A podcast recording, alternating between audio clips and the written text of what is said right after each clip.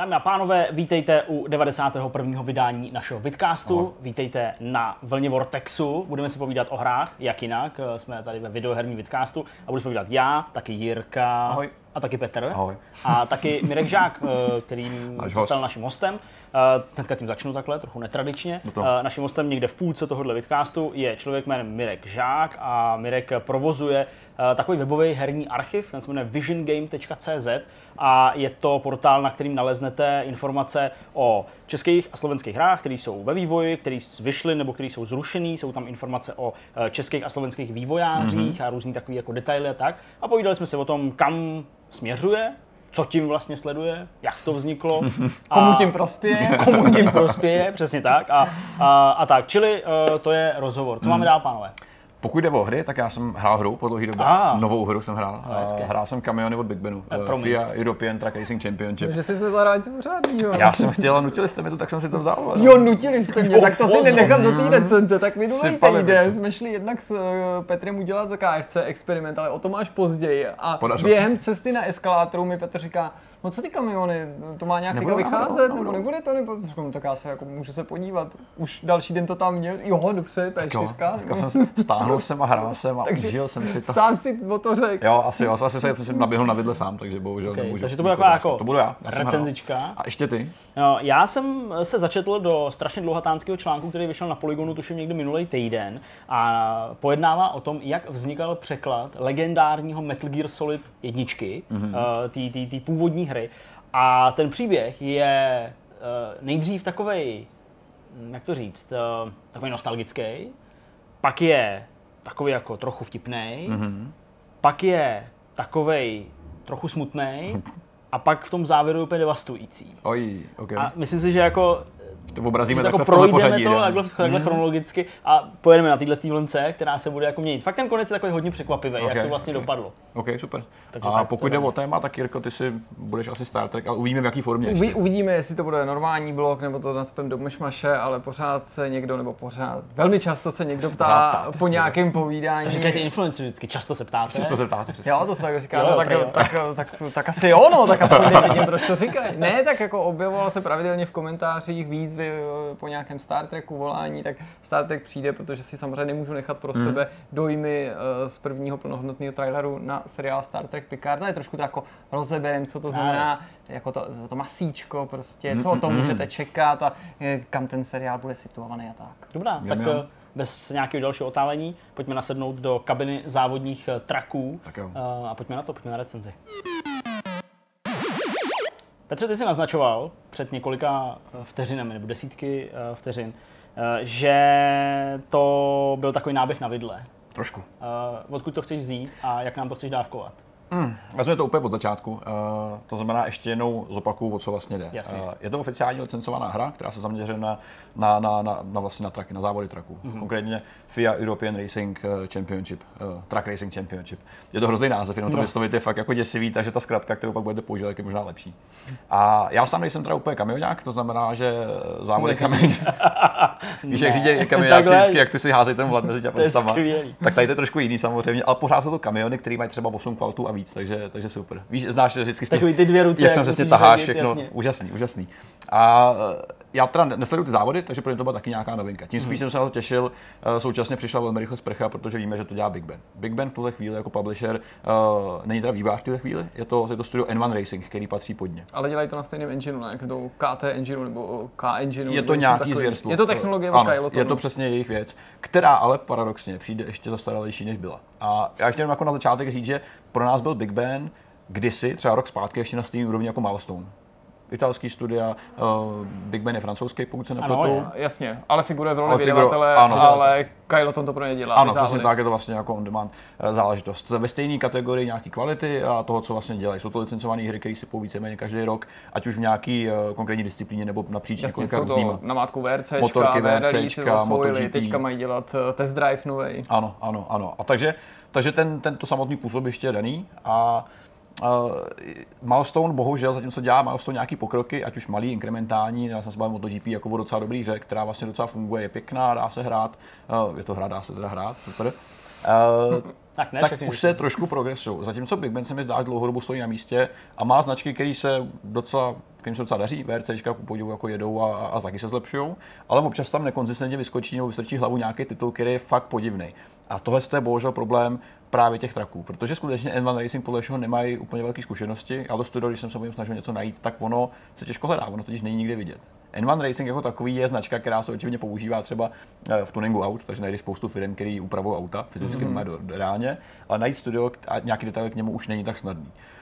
Ten výsledek je dost, eh, dost eh, tristní, protože samozřejmě první je ta licence, která to celý táhne. Nepochybně je to prostě Jasně. ten záměr a ta, ta neobvyklost toho, že prostě řídíš traky na závodních okruzích. A to je samo o sobě vlastně asi ta nejlepší část toho samotného nápadu to, že řídíš pětitunový monstra, který eh, se řídí jinak než běží závodní auta, to je samozřejmě super a dělá to ten největší rozdíl. Ale ten celkový balík je vlastně natolik omezený, že působí jako hra, která je vlastně o level níž než všechno, co Big Ben dělá do té doby. A to je podivný. Já čekal, že si budou držet aspoň nějaký standard kvality, který tady bohužel neplatí na všech možných úrovních. Na obsahu, na grafice, na jízdním modelu a na nějakém zpracování celkového, eh, ty celkové prezentace. Takže pokud jde o to, tak hlavní, hlavní gro té hry je kariéra, kampaň mm-hmm. jako taková která obsahuje samozřejmě ten licencovaný, kompletně licencovaný evropský šampionát plus fiktivní americký nebo teda celosvětový, ve kterým, eh, kterýhož cílem teda asi je trošku rozrůst ten samotný obsah, protože v té hře skutečně kromě šampionátu nebo té hlavní kariéry není moc na výběr. Moc toho vlastně nemá dispozici. Mm-hmm. Kromě, kromě licence jezdců, který uh, teda zahrnou samozřejmě i český týmy, český Bugira tým a, a dva závodníky, kteří tam vlastně působí, tak ale současně je to taková licence, aby jako se na oko řeklo, že je hotová, ale to je tak všechno, protože současně každý si závodníků nemá ani obličeje, všichni jsou zakrytý, eh, všude víš jenom přilby a samozřejmě branding jako takový. To je ta licence, ty tratě mm-hmm. a ty traky. Takže i tady je to samozřejmě nevytěžený, ale mm-hmm. očividně to jenom jakoby potvrzuje to, že, že ten samotný tým není očividně moc zkušený a nemá ani potřebu chtít něco úplně jako kompletně dotaženého a, a, a mega detailního. Co bych vypíchnul jako první, tak je samozřejmě rozdíl v těch, těch samotných tracích. A to, že když hraješ závodní hru s trakama, tak to tak řešíš trošku jiný problémy. A to je vlastně jedna z věcí, která je pro mě čistě pozitivní na tom všem, že když jezdíš s tím pětitunovým monstrem, tak musíš dávat pozor na věci, které třeba v závodních hrách normálně neřešíš. To jsou třeba brzdy konkrétně. Jasně. Uh, Víme že všichni, že brzdit s pětitunovými autama a autobusama, s čím možná je vlastně docela náročný. A to je spousta příběhů, eh, kdy prostě lidem selhali brzdy, když třeba brzdili v létě v autobusích. Kamarád dělá DPP a říká, že když někam veze autobus, tak je to neuvěřitelný peklo, protože prostě to auto nebrzdí po chvíli. A tady je ten mechanismus vlastně velmi speciální v tom, že ty máš možnost eh, u toho traku ty samotný brzdy chladit, tím, že prostě musíš stříkat vodu.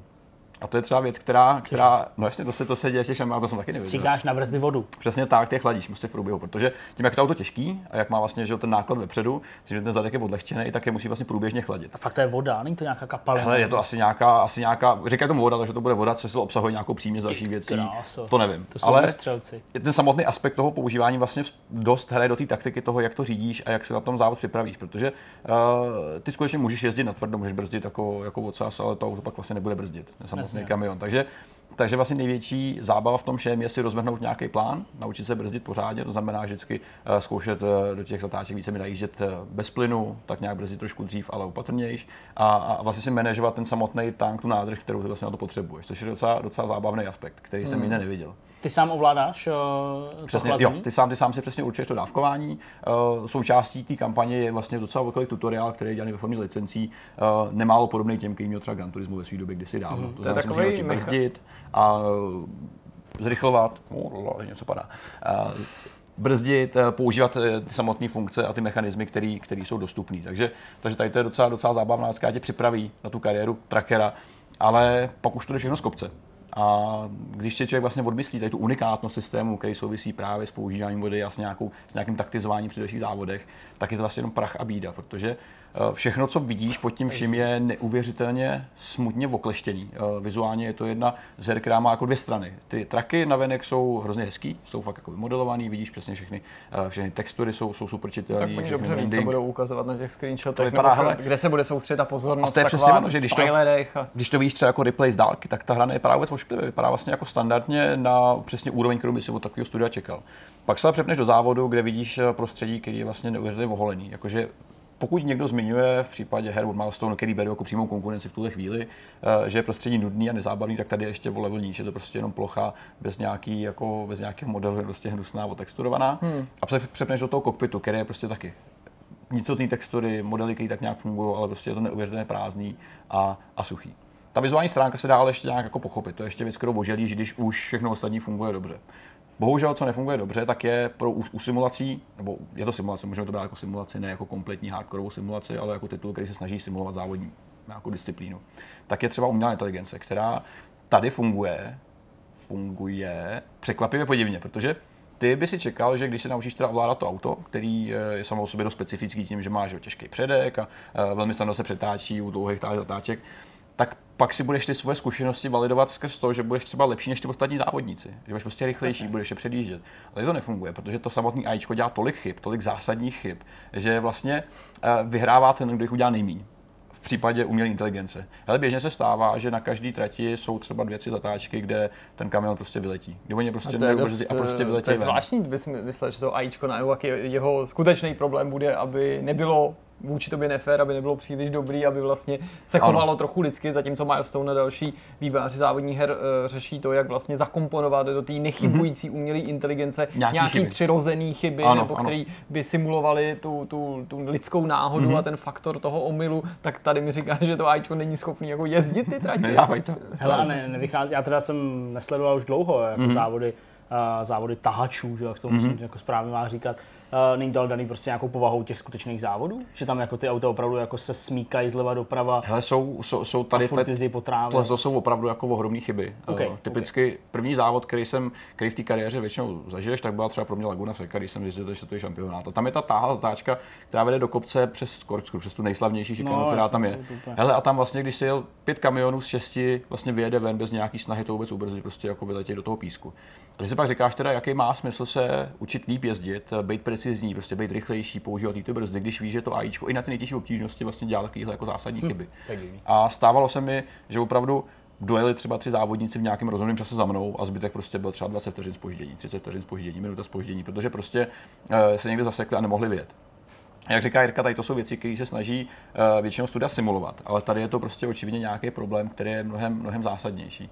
A je to asi daný zatáčkama, které jsou prostě možná moc prudký, nedokázal jsem přesně vyzkoumat ten pattern, který tam jako vzniká, kde se vlastně děje ten problém, ale, ale pak vlastně zjistí, že ty se můžeš klidně jako, ty můžeš klidně řídit jako úplně průměrný závodník a nic se nestane, protože ta hra ti nedává žádný feedback a neklade ti žádný velký, žádný velký překážky. Řekni mi ještě, když se vrátíme k tomu mechanismu toho chlazení, mm-hmm. přirovnal bys to jako tím strategickým elementem k použití DRS a KERS u formulí, i když to samozřejmě teda funguje naopak, mm-hmm. že tady se snažíš jako to použít při brzdě, zatímco tam to je spíš manévr, který tě má ano, jako nakopnout. Já k tomu dodám ještě, tam ovládáš ještě, ještě tu uh, bohatost té směsi ano, ano. a ještě tam ovládáš ovládáš eh, další nějaké věci během té jízdy. Prostě jo. něco přepínáš. Jo, jo. Tady, tady, je to, eh, ten princip je velmi podobný, jako jsem rád, že to zmiňuješ, protože to je docela, docela dobrá věc. Eh, ty brzdy mají většinou několik stavů, mají tam nějaká optimální teplota, kdy brzdí nejlíp a kdy samozřejmě ty i zastavíš nejrychleji na tom daném nějakém úseku. Mm-hmm. Když, je, když jsou přehrátý, tak samozřejmě brzdí méně a pak můžou být studený. Takže ty můžeš i přehnat tu samotnou fázi toho chlazení. Chladit můžeš kdykoliv před zatáčkou, během zatáčení, během brždění, případně při výjezdu. A samozřejmě ty brzdy chladnou tím, že jedeš a nějakým způsobem je, že a je to prostě tlačítko a ty to do něj ty to prostě do nich pereš a když to samozřejmě přeženeš, tak se může stát to, že prostě zase to ochladíš moc a ta brzná dráha se prostě prodlouží a zneefektivní. Takže skutečně mi vlastně bavilo nejvíc jezdit a zkoušet ty, ty možnosti, jaký máš, nepřehnat hmm. to, ladit prostě průběžně ten, ten proces té optimalizace, vlastně používání té vody hmm. a ve výsledku pak v delších závodech ti jde o to používat vlastně ten vodu co nejšetrnější a, a vydržet vlastně do konce závodu, protože se může stát, že to vyplejpláš velmi brzo a pak už vlastně jen spolíháš na brzdy, které jsou prostě hrubý, vohoblovaný a, a zničený.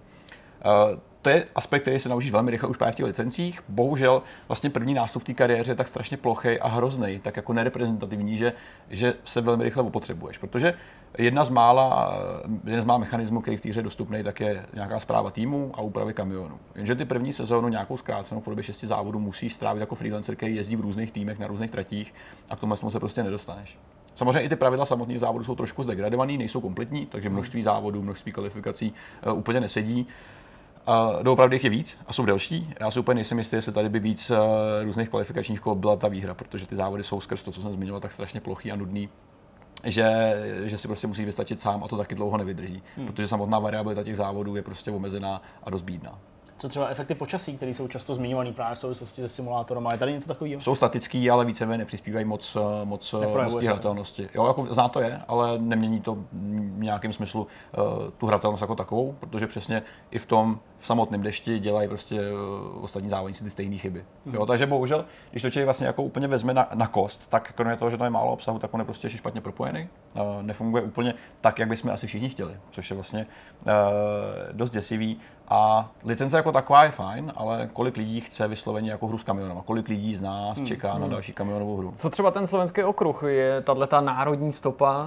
tady našich sousedů třeba hmm. něco jako zajímavého? Akcentuje se to tam? Jsou tam slovenský vlajky, zahraje tam třeba slovenská hymna, objeví se tam hmm, nějaký hmm. jiný slovenský prvek v reklamy nebo cokoliv na ochozech lidí se slovenskými vlajkami? A to jsem si úplně nevšiml upřímně. Jo, ale ta hra je v tomhle ohledu tak tak striktní a tak strašně voholená, že, že tam vlastně neuvidíš. Samozřejmě ty sponzoři jsou akcentovaní na těch kamionech samotných, které jsou vždycky hlavní hvězda, kdy, mm. kdy jsou vlastně jako jedna ku jedný vymodelovaný i popsaný, mm. takže to všechno funguje, ale nějaké to další z mnoha tratí, které jsou prostě plochý a vlastně nezábavný. Mm. Samozřejmě respektuju veškeré štítování, veškerý branding a tyhle loga, ale nic navíc tam konkrétního pro tady to bohužel není.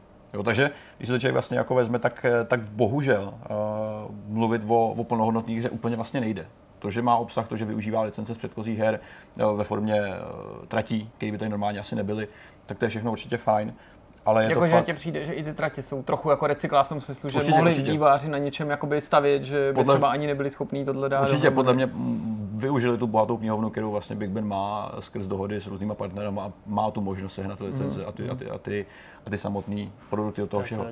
Ale, ale působí to prostě jako další budgetová hra, která se prodává teda i normálně by default za nižší cenu než ostatní hry. Jsme koukali, že PC verze se dá se za 900, což je samozřejmě proti Ačkový eh, produkci eh, mnohem méně, o polovinu zhruba. Eh, takže to už nasvědčuje lecos, ale i třeba hry jako byl Dakar, který jsou no, vlastně z obdobného, no, obdobný jako no, sémě, tak vlastně trpí stejnýma problémama. Stejný... No a tak když by někdo, já chápu, že to je úplně jiná, jiná povaha toho závodu, ale mm-hmm. jsou to nějaký traky, kdyby si někdo měl vybírat mezi Dakarem, který mu se taky vyčítal mm-hmm. množství chyb a tím je třeba tahle sterilnost ještě víc ti na obtíž a ta vzpomínka na ten Dakar je ti milejší? Hele, vlastně trošku jo, protože ten Dakar i v té i v tý vlastně hrozný formě, který byl prezentovaný skrz eh, ten titul, který vyšel vlastně tenhle rok, nedávno jsme se o tom vlastně bavili, že jo? to už bylo loni, Možná loni? Jako vím, že bylo loni na Gamescomu, ale jestli to vyšlo do konce roku nebo začátkem hmm. tohohle, ono Nechci na říct, vlastně ono to strašně rychle utíká, hmm. takže nedokážu říct. Tak já vlastně. Ale, ale je to jako Dakar bývá někdy v zimě, ne? Jako z našeho pohledu. No to je jedno. To asi nebylo úplně určující. Ale, ale, ale, ale skutečně určitá prázdnota v tom Dakaru tolik vlastně nevadila, protože si jezdil sám od povahy ten motorsport jako takový je daný tou orientací v tom velkém omezeném prostoru.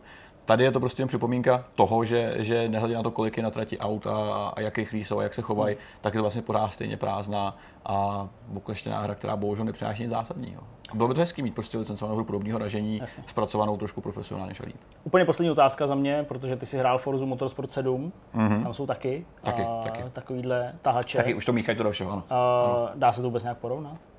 Nedá. Nebudeme to dělat, nebudeme se ani pouštět do té vody. Je to, je to, je to škoda. Nesrovnatelný, jo? Mm, je to prostě nesrovnatelný a přesně to jsou momenty, které dokážeš porovnat. Jak říkáš, porovnat přesně uh, tuhle tu hru, která se specializuje na jedno téma a pak vlastně Forzu, která mixuje všechno možný, ale tím, jak je prostě udělá, tak vlastně snese cokoliv. Je vlastně úplně jedno, co do ní hodíš, protože to prostě funguje, jelikož ty základy jsou dobrý. A tady výváři nemají vlastně vyřešený ani ty základy, nemají ani engine, který by byl prostě docela dobrý na to, aby šel hmm. používat globálně. Hmm. A já se bojím, trošku se bojím toho, a už to vlastně se to děje v průběhu, že Big Ben jak vlastně různě pokrývá licence, který by mohl teoreticky mít někdo jiný a zpracovat je mnohem líp, tak to celý vlastně ta studio a ten vydavatel jako skonzumuje a, a pohltí a nemusí se vlastně nic stát. A, a pak je vlastně jsou obava... tady vývojáři, kteří by byli na nějakou jako trakovou závodní hru, ti nejpovolanější, tady SCS, který no, jasně. se trakům věnují ne 10, ale možná 15 let. To tak... by se přímo nabízelo a, a trošku, trošku, trošku vlastně ten, ten licenční nebo ten, ten biznisový boj je většinou vlastně na té úrovni podle mnohem větší než ten technologický. A bohužel. Tím si, že tady spousta lidí, určitě jakoby traky chtěli, dobrý traky, ale asi to za to úplně nestojí, když se tak člověk rozlídne kolem. E, jakou bys na tenhle ten titul tedy nalepil závěrem známku? Skoro se obávám zeptat, ale myslím, že bychom eh, tohle tý formality mm, měli mm, učinit mm, mm, mm, zadost. Tak mm. já mám nějaký soukromý typ, tak jsem zvědavý, jak se taky. to protne. Já se, já se to tam tady na prstíkách. Já jsem si upřímně já rozhodoval, já, jsem se, já jsem se rozhodoval mezi, mezi dvouma číslama. Ano. Ty čísla jsou pod pětkou. Ano, tak zatím dobrý. Tak zatím dobrý. Protože, protože průměrný, průměr, nebo nějaký kvalitativní průměr závodních her už je prostě dávno za tím průměrem, který my jsme dlouho znali. Pokud to pro nás je pětka jako průměrná známka, no, tak všichni ostatní už ujeli prostě dopředu. Tohle, tady jsem se rozhodl mezi trojkou a čtyřkou. A co jsi vybral? No, bude to asi, asi trojka spíš, protože Protože i ten Dakar, kterým, pokud se nepletu, jsem dával nějakou čtyřku, čtyřku, pětku, něco v tomhle nevím. tak ačkoliv je to velmi podobný, vlastně por, problém má principiálně podobná hra, podobně rozbitá hra, tak pořád funguje o trošičku líp skrz ty specifika, který jsem zmiňoval. A tohle je prostě jen výstřel do prázdna, který Škoda. si vaše peníze nezaslouží upřímně. A bych ani nechtěl, aby. Každý se prostě nemůže uživit v tomhle biznesu. A pokud to neděláš dobře, nebo aspoň trošku průměrně, tak to bohužel prostě nejde. A mrzí mě to, chtěl bych dobrou hru z podobného motorsportu, ale musíme si asi počkat do budoucna. No tak jo. Tak čekejme, no. A ty si prostě příště vybírej video. Má. Jak už Zdeněk říkal na začátku, teď si povíme něco o tom, jak se lokalizoval Metal Gear Solid do angličtiny z japonského originálu. Téma je mi to blízké i z toho důvodu, že můj první kontakt s Metal Gear Solidem proběhl prostřednictvím černobílé japonské verze. ano. U kamaráda, znáte to? Jak to, že byla černobílá? uh, jak to, že byla černobílá japonsky a tak dále, do toho bych úplně nezabředával. To je prostě temná minulost. A černobílá. velmi černobílá. Rozumím. A velmi vybledlá. Pověz nám, ale jak to probíhalo v praxi, když se někdo nějaký konkrétní moment rozhod, že tato hra má dorazit na západ a tudíž že by bylo záhodno ji přeložit. Eh, já bych začal uh, titulkem toho článku, který, už jsem v úvodu říkal, se objevil na uh, webu Polygonu 18. července, takže je to relativně nová záležitost. Ten článek napsal Jeremy Bloistein a je to zároveň teda i ten člověk, který to prožil, mm-hmm. který nakonec tu hru přeložil. A ten článek se jmenuje Bizarní a pravdivý příběh překladu Metal Gear Solid. Takže to slovo bizarní je dost důležité. Mm-hmm. Uh, ty jsi tady hezky řekl to slovo lokalizace a to je třeba slovo, který prostě v době, někde v polovině 90. let, podle uh, autora pak uh, té angličtiny, toho, toho překladu, vlastně neexistovalo. Okay. Uh, nebylo to jako dneska, uh, i když samozřejmě my známe třeba příběh uh, nebo fungování Filipa Ženíška, překladatele mm-hmm. spousty her tady do, do češtiny, uh, že vlastně on je takovou jako one man army často, i on to tak říká, že jako často překládá spoustu věcí úplně sám, ale i on je součástí nějakého týmu. To v té době absolutně nebylo jako, jako na místě. Jo? To prostě neexistovalo a nikdo se příliš nějakýma lokalizacemi do nějaký velký hloubky mm-hmm. uh, nezabýval.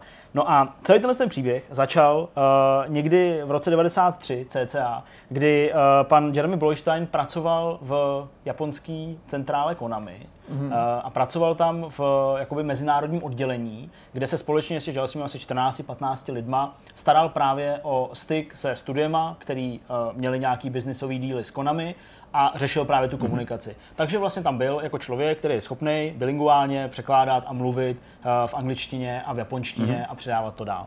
On eh, samozřejmě v úvodu toho článku uh, zmiňuje tu nějakou, uh, dalo by se říct, možná pro, pracovní morálku nebo pracovní postupy v japonské firmě a říká, že to bylo hrozně zvláštní pro něj, jakožto pro Američana, protože uh, tam spolu ty lidi prej vůbec nemluví, mm. nebo alespoň v té mm. době spolu v Konami vůbec nikdo nemluvil. Uh, jediný místo, kde mluvili a kde to měli i jako dovolený a ještě k tomu povzbuzovali ty jejich nadřízení, bylo, aby v nějakém lobby, kde se kouřilo, tak aby spolu mluvili jako na tomhle místě. A že tam prý skutečně docházelo uh, k těm nejlepším nějakým jako poradám de facto. Mm-hmm. Jo, docházelo tam i k tomu, že třeba někteří zaměstnanci tam na vybraných uh, stolech, kde byly prostě televize a nějaký konzole nebo něco, tak zkoušeli ty hry mm-hmm. jo, mhm. a říkali si mezi sebou. Ale v momentě, kdy jako překročili uh, ten práh nějakého toho kanclu nebo open spaceu, takže prostě nikdo s nikým nemluvil, jedině v případě, že měl nějaký jako konkrétní rozkaz mm-hmm. nebo mhm. konkrétní nějakou žádost a pak teprve k někomu jako mohli jít k tomu stolu. Říká, Takže neměli, neměli zájem mluvit nebo, nebo, nebo nemohli? Spíš to není zakódovaný v nějaký jako jejich, eh,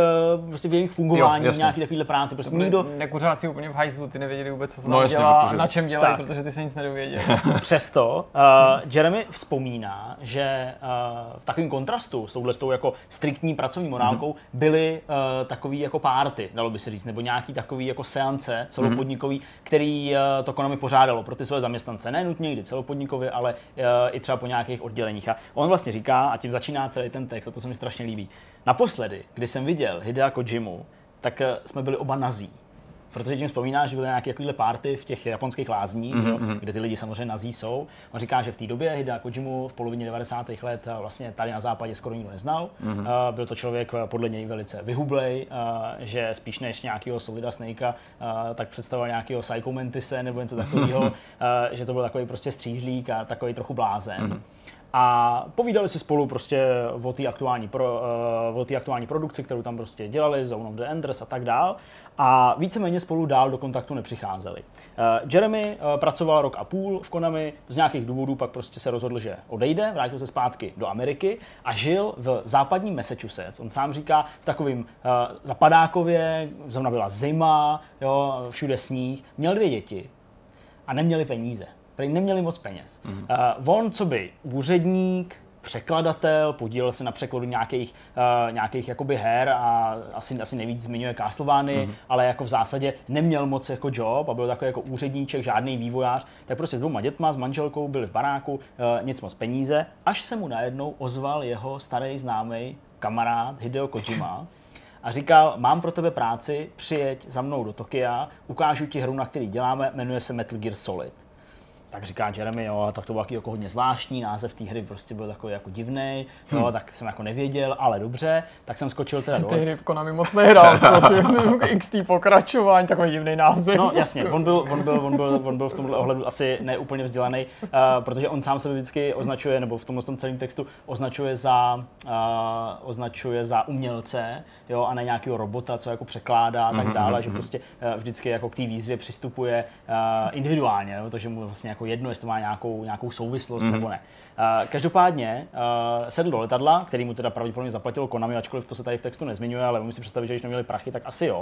Uh, odletěl tam a vzpomíná, samozřejmě vzpomíná na to, jaký to bylo, když jsem potkal prostě s Hidem Kojimou, uh, ten mu ukazoval uh, na modelech nějakého lega, pro což teda existuje i video záznam, který asi teď můžete sledovat, tak mi hmm. ukazoval práci s kamerou v Metal Gear Solid, že jo, zejména si vzpomeneme třeba tu první část, kdy že jo, tam hmm. vyleze Snake z té vody a pak tam prostě je, je, je, je, mezi, těma, mezi těma různýma krabicema a tak dále, tam pobíhá, tak že skutečně Hideo Kojima měl v ruce nějakou malou kamerku, měl udělaný z lega prostě model, hmm, jo, a tam vždycky jako přejel, jo, dělal takový ty ty prostě pohyby tou kamerou, které mm. pak v té hře byly. Něco jako dělá a... ten komunitní manažer, že jo, ten uh, Lego remake, kde jo, vlastně jo. nehratelný Ale to je Metal Gear Solid, kde se to vrátilo. To... to je ono, to je ono, přesně tak. Takže on říkal, že to bylo jako strašně divný, mm. jo, že, jako, že to bylo prostě zvláštní, ale že věřil tomu, že prostě mají něco speciálního, když už tomu takhle přistupujou a z toho, co mu právě Hideo Kojima říkal, uh, jak byl strašně vybavený právě všema těma různýma military termínama, jo, vojenskýma a prostě uh, věděl o tom a mluvil o tom a, a prostě prostě úplně toho byl strašně plný, tak nakonec teda řekl, že to udělá a že do toho půjde. A dostal zpátky kompletní scénář všech scén, dostal na VHSkách natočený scény, mm-hmm. aby se na ně mohl doma koukat, okay. aby jako chápal kontext nebo byl schopný to překládat. Dostal uh, samozřejmě popisky všech věcí, které v té hře jsou, které nezapadají do scénáře, ale jsou to prostě mm-hmm. různý přesně jako menu, ale nějaký prostě jako nabídky a tak. A, a pustil se do toho, ale když to prý otevřel, říkal, tak to je jako strašný, protože já jsem do té doby žádnou vojenskou hru nepřekládal mm-hmm. a teď nemám žádný prachy. Internet v té době jako nefungoval tak, jako funguje teď, nebo nefungoval skoro vůbec. Uh, takže prostě nebyly žádný Wikipedia, mm. Reddity nebo nikdy. Takže prý nakupoval spoustu knih za peníze, které pomalu ani neměl. Navíc se s nima dohodl, že mu ty peníze vyplatěj, až to, jako, až to, až to prostě udělá. Mm. A měl na to asi 6 okay. měsíců a byl, byl sám. Takže jako fakt prej žili úplně strašně. On říká, že měl kancelář o velikosti malý koupelny, mm-hmm. kde teda měl ten svůj počítač, jo. na televizi se chodil koukat do obýváku na VHSky, že jo, aby prostě tam mohl jako načítat. Vedle přes papírovou zeď prostě si tam hrála uh, dvojice dětí, že jo, který tam prostě ječeli, kopali, škrábali a tak dále. A tohle všechno, v tomhle tom všechno začal vznikat tenhle překlad. Přečet prej maximum knih. Začal jako chápat uh, ten, ten, ten vojenský žargon. Začal se prej jako strašně nořit do té hry. Hrozně se mu to samozřejmě líbilo, mm-hmm. hrozně to mm-hmm. jako oslovilo. Ale jak se krátil ten čas toho dokončení, toho půlročního, mm-hmm. tak byl prej v čím dál tím větším stresu. A že začal prej strašně kouřit, úplně hrozně, že prostě kouřil úplně jako nepřetržitě. A tady na tomhle místě, v tom článku, začíná říkat, jak to vlastně jako promítl do toho překladu. Mm-hmm. A docela dlouho vysvětluje to, co asi nám je celkem zjevný a to, že prostě v žádným z jazyků, nebo ve většině jazyk, eh, jazycích eh, se neříkají věci úplně stejně, nebo nejsou zažitý samozřejmě stejný idiom, mm-hmm. nejsou zažitý nějaký řečení a tak dále. A on se prostě rozhod, byť to možná pak zpětně hodnotí třeba jako chybu a dojdeme k tomu, proč to vlastně chyba byla, že to trochu ohne na ten jako americký mm-hmm. způsob vyjadřování No a začal tam prostě dodávat nějaké věci, co se týče toho kouření, tak tam prostě třeba sám si jako domyslel větu pro toho Snakea, která skutečně v té anglické verzi je, že jako žádná cigareta nechutná jako ta, jako ta raní, jo, nebo něco takového. Mm-hmm. A že prostě si představoval, že i ten Snake, který jako tam kouří taky, že jo, a prostě je taky často ve stresu a v nějakých situacích, je na tom vlastně hodně podobný jako, jako on, jo, že prostě jako zažívají to, to jako podobně. Pak říká, že uh, se mu blbě spalo, jo, že jako mm. dlouho pracoval, no, měl úplně rozhozený rytmus. Teď tomu Snakeovi taky, že určitě byl na té misi. Starý, rozmácený. Hele, ale upřímně, on v té hře bere Valium, že jo? Jo, jo, jo. No. Diazepam tam měl. Diazepam, což je Valium, Diazepam on ho bral taky. Mm-hmm, Říká, okay. my jsme úplně stejní. Byl jako, úplně splynul. takže, takže s tou hrou úplně splynul. Manželka hrozný, děti hrozný. Vodne už chodil nevidím, šestý pracoval. měsíc s šátkem na hlavě. Přesně, nená, nenápadně se plížil po kuchyni. Manželka, snack! Přesně, přesně. Takže uh, prej v tomhle hru to bylo jako šílený. No a pak tam teda uvádí nějaký jako příklady, kdy se to prostě uh, trošku vohnul a přiklášel. Na tomhle místě bych znovu vzpomenul Filipa Ženíška, vzhledem k tomu, že jsme ho tady měli na rozhovoru, jsme se s ním o tom bavili, jak ty překlady právě probíhají. A i on vlastně říká, že jako nelze mechanicky jenom překládat ty věty uh, prostě do toho cílového hmm. jazyka, že prostě je nutný tomu něco dát a že to vlastně je víc psaní možná, než hmm. jenom překládání, mm-hmm. jo? že opravdu musí dát něco ze sebe. A to on tady prostě zmiňuje. A upravil tam spoustu věcí, uh, že...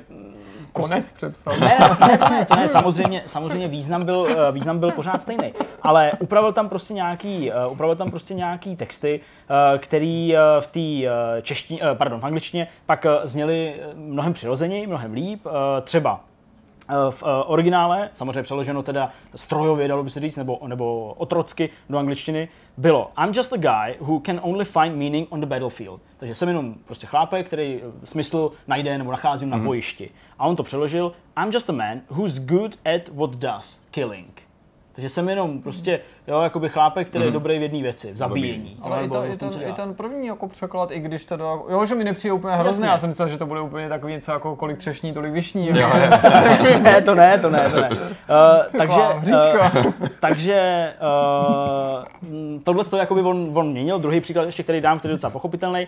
This is the first time I've ever used my power to help someone. It's strange, such a nostalgic feeling. Takže tohle je poprvé, co používám tuhle schopnost, abych někomu pomohl. Je to zvláštní, tak trochu nostalgický pocit. Mm-hmm. Japonský překlad. A on tohle to dal skoro celý stejně, akorát, že uh, to je zvláštní, uh, cítím to, jako kdyby to bylo něco pěkného. Mm-hmm. Jo? Jako it, it feels kind of nice, nebo jako, jako působí to na mě nějak jako hezky. Mm-hmm. Jo? Takže takovýhle drobný nuance. Jako není to nic moc jako závratného, ale je strašně důležitý pak pro ten konec tohohle příběhu uh, jako vystihnout nebo, nebo pochopit, že tam něco takového upravoval. Mm-hmm. Uh, zkrátím ten, ten, ten průběh toho jako samotného překladu. Podařilo se mu to. Uh, samozřejmě to jakoby byl, byl, byl schopný uh, dokončit, uh, že v tom takovém tom pronikání do té role, tak on i vlastně už uh, vyráběl v úvozovkách ve své hlavě ten voiceover, ten dub dubbing, mm-hmm. který, který ta hra má, když si vlastně před těma, před tou televizí s těma VHS-kama, že sám si ty party jakoby nějakým tónem snažil jako odehrát, jestli mu tam sedí a všechno.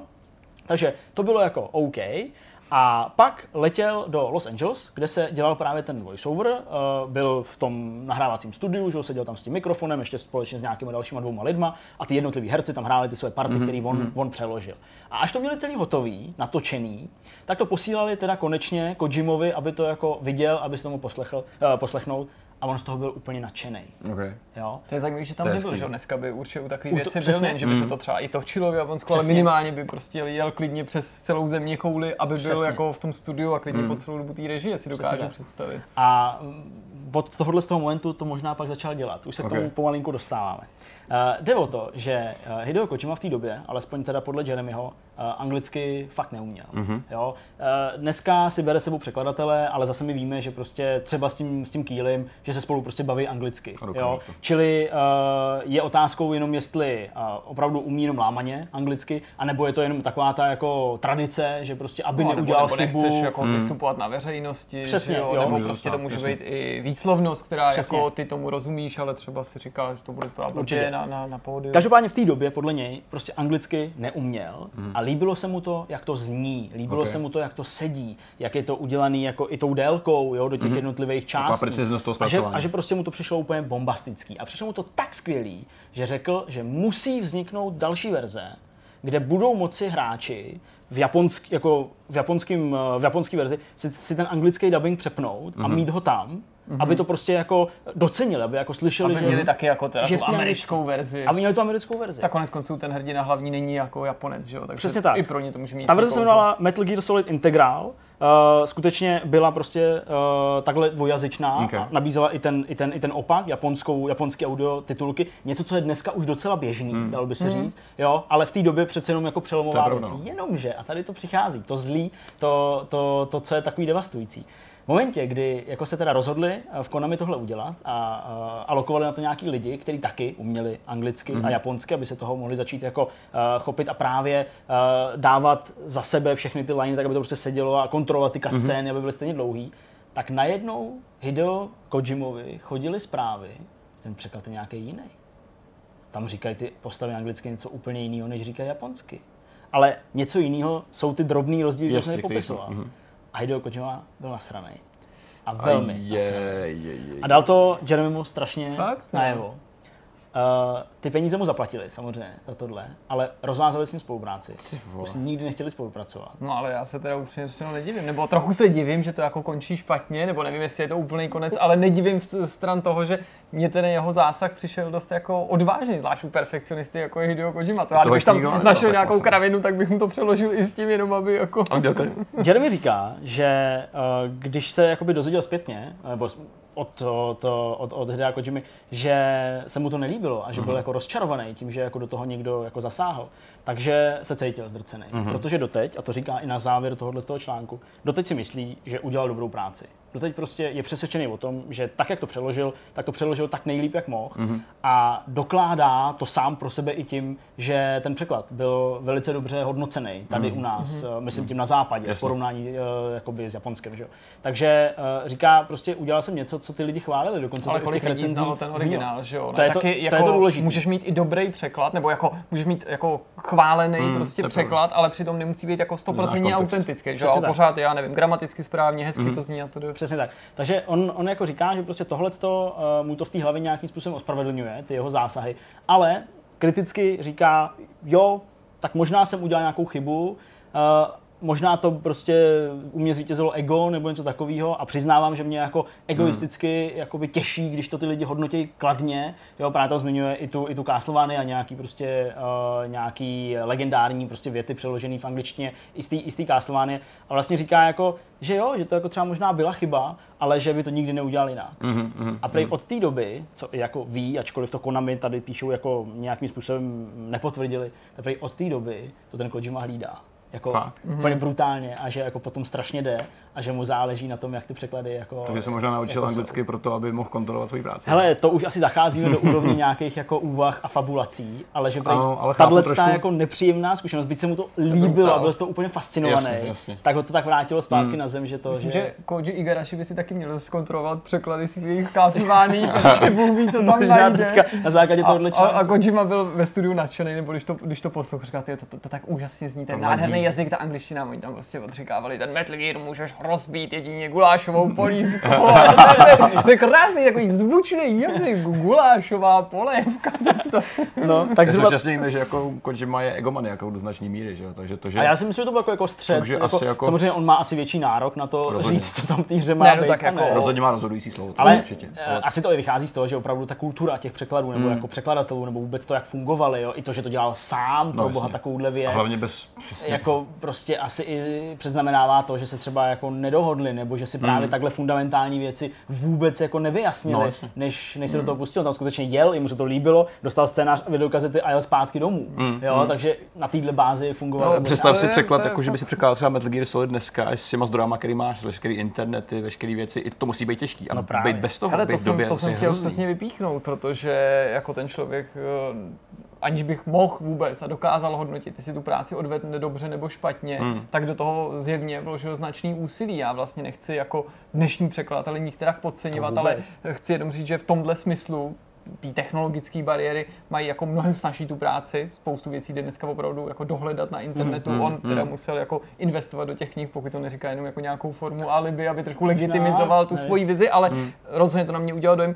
Dokážu si představit, že dneska i při všech těch možnostech může některý překladatel být mnohem méně jako důsledný. No, mm-hmm. Ale jako ne, že bych měl nějaký podezření nebo chtěl někoho osočit, to chraň, no, chraň Bůh, jo, ale že prostě v té době by si mohl říct, no tak to je překážka objektivní, já prostě nevím, tak to přeložím jak nejlíp umím a on mm. přitom jako musel jít a koupit ty knihy, nebo nemusel, no, bylo, bylo ochotný jít a, no, a to i, hmm. i ty hmm. cesty podnikat, to všechno jako bylo samozřejmě mnohem komplikovanější. Hmm, to je pravda, hmm. to je pravda. Takže takže tak. No. Takže ten, ten, ten překlad, který teda všichni známe, nebo ne všichni, tak uh, taky vlastně ten finální, který, který udělal Je to člověk. on, je to on. Oni už to, oni už to neměnili, už to bylo jako připravený, mm-hmm. už, to mm-hmm. jako, už to vlastně bylo na, nahraný, nadabovaný, mm. už za to Konami zaplatilo. Okay, okay. Jo, takže uh, tak, jak to prostě bylo, jak to bylo. Takže jako nebylo to nějaký průser, nebo mm. určitě vyznění té hry, kdyby si posadil vedle sebe japonskou a americkou verzi, nebude jiný. Jo, jenom prostě těch zásahů uh, s očima, očima prostě Hideo Kojima bylo až příliš. Ale zajímavý by bylo zjistit, jestli přece jenom k nějaký drobný revizi nebo korekci neprošlo. Hmm. Určitě. Ne, nedošlo třeba Konami rámci nějakých komentovat, těch reedicích, hmm. jo, jo, nebo na Gamecube vyšel ten Twin Snakes, což byl vlastně remake Metal Gear Solidu, hmm. na kterém dělají Silicon Knights, jestli třeba v nějakou takovouhle chvíli, kdy byla vlastně jako možnost hmm. do toho překladu znova vstoupit, ladil se scénář, mohli v něm být tak jako tak nějaký odchylky. Jasně. To je hmm. pravda, to se mohlo stát. Super. Takže tak, super. takový výlet. Pěkný, pěkný, pěkný. Dost dobrý téma. To bylo dobrý, téma. Jak už jsme ukázali na začátku Jirkovou tvář eh, s nadšením, když jsme mluvili o Star Treku a, a Picardovi, tak eh, teďka je ten čas. A nakonec ten moment nadešel, jak jsme se původně obávali, že jsme třeba nemuseli stíhat, tak to stíháme a vy se dočkáte teďka další uh, informační náloži a emocí, předpokládám. Nemocí. Nemocí, určitě. S, s filmem je to film? Ne, je to seriál. A Heretik tady už teďka šlávnou do vosího hnízda. FAQ takový. je, je, to je Star Trek film nebo seriál? Já se budu ptát, jak budeš odpovídat více. No.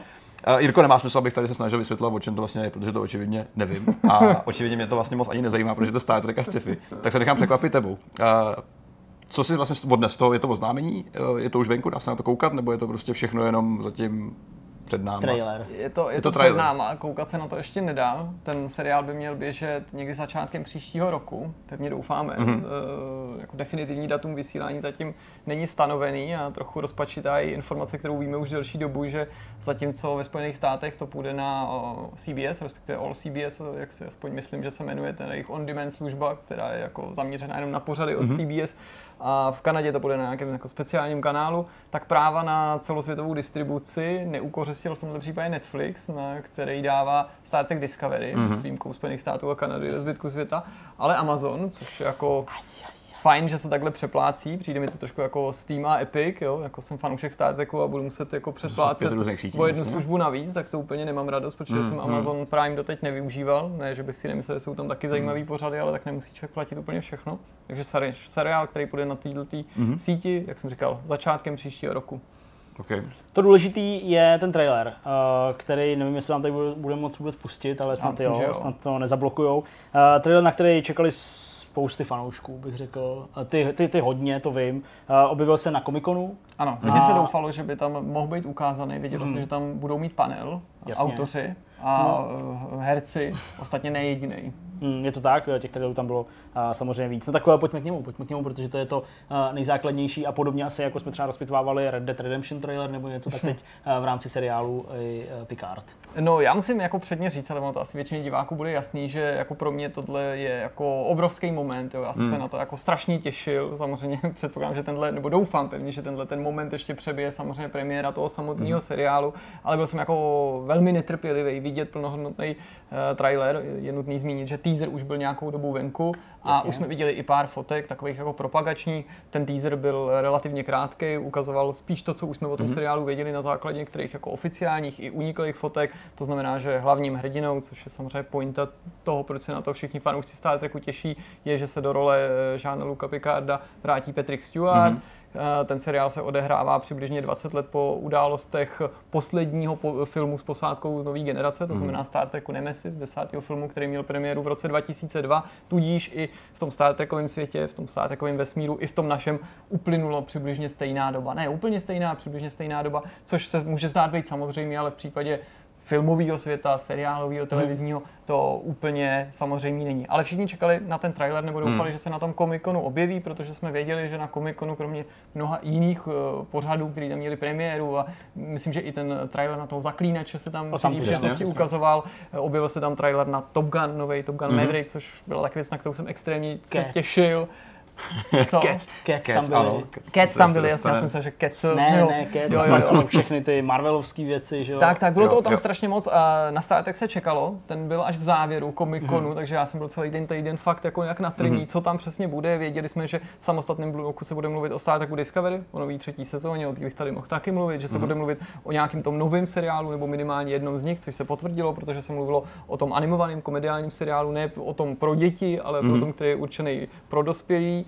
A předpokládá se, že se bude mluvit taky o těch eh, short trackách, což se taky jako potvrdilo, co jsou takový ty kraťasy, mm-hmm. který CBS vydává mezi mm-hmm. jednotlivými sezónama. No ale, co se nevědělo s jistotou je, jestli se objeví na místě jenom herci a, a filmaři mm-hmm. Star Treku Picard, nebo jestli ukážou tu upoutávku, kterou ukázali a která přinesla jako spoustu příjemných překvapení. Okay. Asi všichni jako doufali v to, že to oznámení, ten trailer, že přinese nějaký překvapení, že to mm. bude spojený s nějakým jako wow momentem nebo nějakým jako efektem nějakého velmi příjemného mm. překvapení. Asi bych dokázal i jako pojmenovat, že jsme většina z nás fanoušků doufali, že uvidíme nějakou povědomou tvář, nějakou známou tvář nějakého z dalších herců, že se třeba potvrdí, že tam doplní Petrika Stewarta někdo z jeho třeba posádky, ale nikdo asi nečekal, že to bude jako taková plejáda okay. oznámení. Takže v té upoutávce se objeví Brent Spiner, který uh-huh. hrál Androida Data, ale ten zemřel eh, ve Star Treku Nemesis, pozor, spoiler později, ale je to, je to film z roku 2002, takže je mi líto, pokud jste to teď neviděli, už to asi už tak tolik nebo pláčete, prostě máte, máte rest. Tak ten zemřel v tom posledním filmu, ale v průběhu toho filmu byla nalezena další verze tohoto androida od doktora Sunga, která se jmenovala B4, B4, je to jako slovní hříčka a byla nečekaně vytvořena ještě před datem. A do níž eh, android dat ve snaze vylepšit ho, protože on měl nějakou osobnost, ale byl to víceméně idiot, když to zkrátím, tak dat, eh, protože to je starý dobrák, že ho konec konců co jiného čekat od člověka, je muž propojčí hlas Bohdan Tuma, co by nejoblíbenější mimozemšťan s nejvýhodnějšími cenami tak eh, ten nakopíroval sám sebe do toho Androida B4 předtím, než zemřel, v okay. naději tedy, že ho upgradeuje na, ten, na, tu, na tu svoji úroveň a prostě tam to byly těma technoblábolema vysvětlený, jakože vlastně ten základ mají stejný a že prostě synaptické cesty, keci v kleci prostě mm-hmm. z mhm. Androida může být rázem taky jako super bedna. No ale Nemesis skončí tak, že se to nepovedlo, nebo v průběhu toho filmu se cítí, že se to nepovedlo, mm-hmm. že do ní nahrál ty vzpomínky, informace, ale nemá tu jeho osobnost. I když úplně poslední scéna dávala fanouškům zdrceným teda tím momentem, že Dad zemřel jistou naději, protože si tam kapitán Picard, pokud si dobře vzpomínám, něco provzpěvuje. Hmm a dat na to naváže, respektive B4 na to naváže, takže je zjevný, že něco málo z té datové osobnosti mu okay. ulpilo v hlavě. No a v této upoutávce se jednak objeví rozebraný B4, protože oni ho rozebrali. Na díl, jasně. A tak je tam otevřený šuplík, tak to je první moment, kdy se tam jako vlastně objeví uh, tvář Brenta Spinera, mm-hmm. i mhm. když v podobě nějakých rekvizit. A to dávalo samo o sobě naději na nějakou resuscitaci. No a nakonec eh, to je vlastně až eh, jako scéna, která se myslím objeví po logu. Mm-hmm. Tam i dat, respektive B4, prostě Android stváří Brenta Spinera mm-hmm. promluví, tudíž eh, teďka všichni pevně doufají v to, že to znamená jako comeback a že tedy tenhle ten Android se prostě vrátí. Tady to je jedna z věcí, já úplně vím, o čem mluvíš, co myslíš. I já jako člověk, co vlastně Star Trek nesleduje a co sci-fi obecně moc nezajímá, tak úplně vím, jak, jak se asi cítíš, sleduješ ty věci, ty záběry a vidíš ty, ty herce. Co je vlastně pro tebe to nejcennější na tom všem? Jsou to právě ty lidi, kteří se tam vracejí, nebo je to, time, to timeline, na kterou to navazuje? Tak eh, tom fakt je to víc věcí. Jako třeba Zdeňkovi jsem jako líčil opakovaně, že si myslím, že je strašně dobrý rozhodnutí, že konečně jako Star Trek pokračuje, že jde dopředu, okay, okay. protože mi přišlo skutečně bizarní, že Star Trek uplynulých prostě téměř jako 20 letech couval, protože mm-hmm. měli jsme tu Star Trek Enterprise, to byl prequel, měli jsme tu Discovery, to je taky seriál posazený mm-hmm. jako zpět, že? nebo před události třeba nový generace. Okay. Uh, měli jsme tu Abramsovu trilogii, ta je restartem a prequelem začátku, samozřejmě taky, jasně. ta vypráví ten příběh znovu od začátku. Takže když nepočítám komiksy, uh-huh. když nepočítám některé knížky, který jsou kanonický, nejsou kanonický, když to zkrátím, jsou kanonický jenom do momentu, kdy, než prostě se někdo něco rozhodne natočit a rozstřílí to na molekuly, že jo, prostě, tak eh, my jsme se prostě zasekli v tom roce 2002. Ta mm-hmm. historie toho Star Treku až na jedinou malinkatou výjimku nepokračovala a tu představuje ten první Abramsův film z roku 2009, kdy o sedm let později, o sedm let z našeho pohledu, v našem skutečném světě, jsme se dověděli něco málo, co se stalo v tom post-TNG světě, mm-hmm. post-nový generaci, protože to si možná vybavíte, pokud jste ten film teda z roku 2009 viděli, že ten začíná vlastně tím, nebo, nebo ty události dá do pohybu skutečnost, že je zničený Romulus, mm-hmm a je do toho zapletený ten jako původní spok a ty události toho filmu byly propojeny ještě s komiksem mm-hmm. a z něj jsme něco málo věděli o tom jako budoucím světě té nové generace, Jasně. ale jako v rámci toho rebootu, té Abramsovy trilogie. To samozřejmě byl jenom střípek. Jasně. A jistý jiný alternativní náhled nám pak poskytovala hra Star Trek Online, MMOčko, kterou beru upřímně řečeno, i když to může znít bizarníc, vážníc než ty knihy. Mm-hmm. Jo, že mám pocit, že je vlastně jako svým způsobem víc kanonická, že se to tam víc jako majitel mm-hmm. licence hlídá, ale taky nemám příliš velkou iluzi o tom, že v případě, že by prostě scénáristi, producenti jakýchkoliv budoucích seriálů se rozhodli prostě odvyprávět jiný příběh, mm-hmm vzít ty postavy a do, dovyprávět jim jinou minulost, nebo jin, jin, jinou budoucnost vlastně v tomhle případě spíš, že, že by se moc jako nemazali s tím, že prostě výváři Star Treku online eh, v uplynulých letech využili, zrecyklovali spoustu těch postav mm, a mm. že jim jako už nějakou, nějaký, nějak, nějaký další příběhy vymysleli. Takže to je určitě super důležitý mm. hledisko, ale obrovská část toho, toho natěšení spočívá samozřejmě v té nostalgii. Jako nikdo nepředpokládá, že by se Patrick Stewart k té roli někdy mohl vrátit, mm. nebo že by, nedej bože, se mohla jako víc těch postav té posádky objevit pospolu, že oblékli tu uniformu a keci v kleci. Mm. A to se nejspíš stane, protože v traileru se neobjeví, ale bylo potvrzený, že si svý role zopakují i Jonathan Frakes, mm. alias William Riker, a Marina Sirtis, co by Helen. Diana Troy. Diana Troy, proč říkám Helen? Která, což je mimochodem teda dvojce, která vlastně má možná takový nejtěsnější, nebo jedna z, jeden z nejtěsnějších kontaktů mm-hmm. s tím původním seriálem a s těma filmama proto, že oni si, i když jednorázově zrekapitulovali tu svoji úlohu posledním díle uh, ve čtvrté sezóně Star Treku Enterprise, mm-hmm. kde vlastně si oni, co by hlavní hrdinové, přehrávali ty události na holopalubě toho, co vlastně my v té Enterprise sledujeme, že byli jako sami svědky těch událostí, protože to byl a ještě to spojili prostě s jedním dílem z nové generace, protože to bylo úplně boží crossover. OK, no, takže to nikdo ne, jako nepřekládá. Ale to nejsou jediný postavy. Ne, tom, ještě jsou tam další, jasně. V tom traileru jsme tam viděli ještě někoho. Jasně, uh, spousta diváků, určitě ani ne tak zapálených jako já, musela poznat herečku Jerry Ryan, což je uh, osoba, která stvárnila sedmou z devíti to si moc dobře ve, ve Voyageru, což si myslím, že je super nápad nejen to, že ji vytáhli, ale že vytáhli herečku z jiné série, nejen postavu, která se objevila v nové generaci, protože to je ten největší příslip toho Star Treku v tom míchání postav, že jo? Nic nebylo ve Star Treku víc, než když po sedmi sezónách eh, eh, v nové generaci se Worf najednou objevil prostě v Deep Space Nine, že jo? A tam, mm-hmm. a tam dojel celý seriál, takže Michael Dorn je vlastně herec, který má na kontě nejvíc jako natočených eh, epizod Star Treku mm-hmm. vůbec ze všech těch herců, což je, což je absolutní bomba a něco tady se podobného může zopakovat. A pak jsou to i, budou velmi pravděpodobně postavy z menších úloh, mm-hmm. jako je třeba mm, osvobozený Borg, který je v české verzi známý jako Tim a v americký nebo v originále jako Hugh, protože to jméno v češtině vychází z toho, že když mu dávali jméno, když, nebo když ho nějak jako seznamovali s tím lidstvím, podobně vlastně jako sedmou z devíti, že jo, tak on říkal to ty, ty a zůstalo mu to Tim, okay. to Hugh byl asi jako Hugh, Hugh. Hugh, Hugh okay. tak.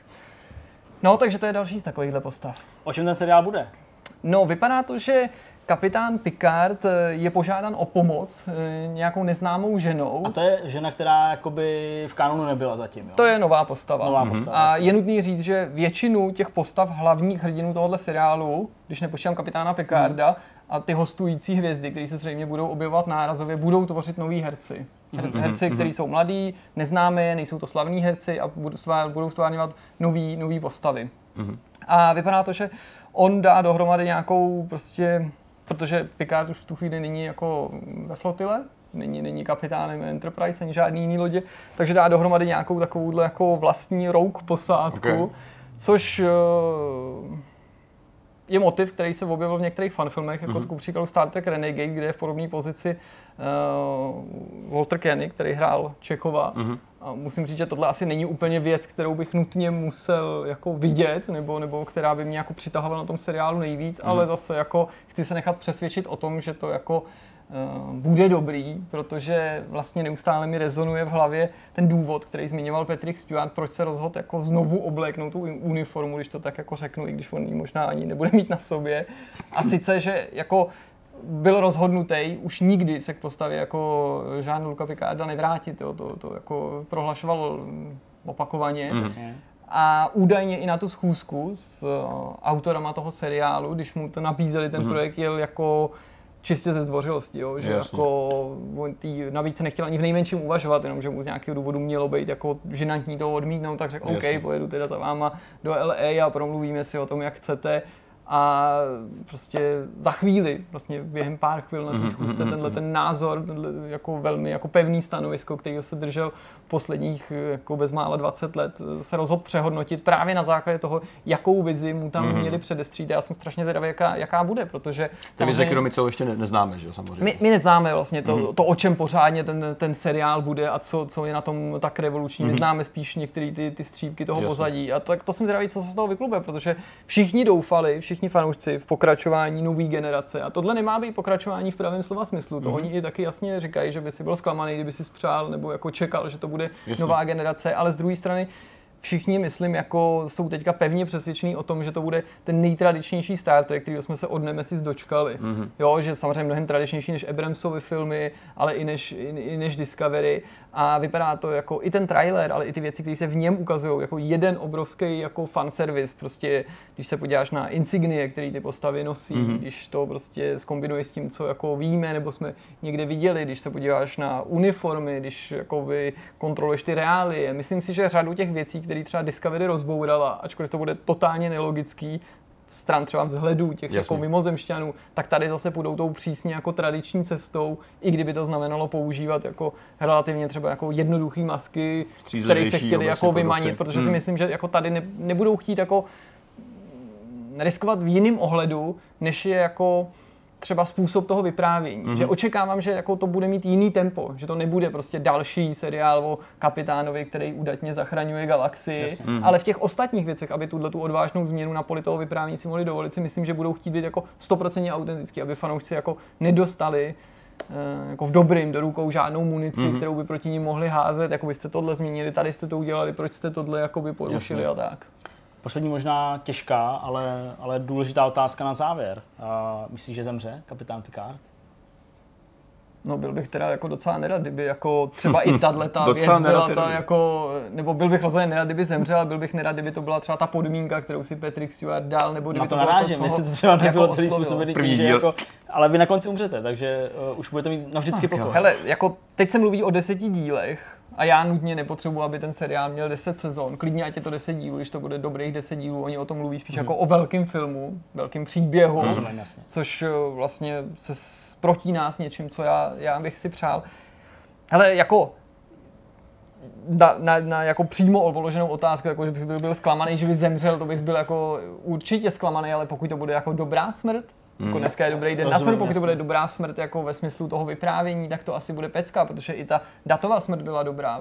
Ta datová smrt mimochodem v té Nemesis, kterou jsem tady zmínil, jakkoliv prostě to seriál, takže ani já tím tak jako nežiju, ale když mám chvíli předstírat jako ne, že je to pro mě důležitý, protože je, ale jako, že jsou to skutečné bytosti, nebo že, že, to je jako něco, na čem nám záleží, tak musím říct, že ta datová smrt sebou jako nesla obrovský poselství, mm-hmm. obrovskou zprávu, protože on se v té smrti stal tím člověkem. Ten seriál sedm sezon Jasně. a čtyři filmy nové generace no. akcentuje datovou snahu. To je od prvního, od prvního záběru téměř nové generace. Mm-hmm. Jeho snahu přiblížit se člověku porozumět humoru, naučit se pískat, naučit se smát, naučit se smrkat, jestli má mu šednout vlasy, jestli má mít vousy, jestli zapadne mezi Jasně. ostatní lidi. Prostě sná stát se člověkem a opakovaně je třeba vracený někam na zpátek a emoční čip.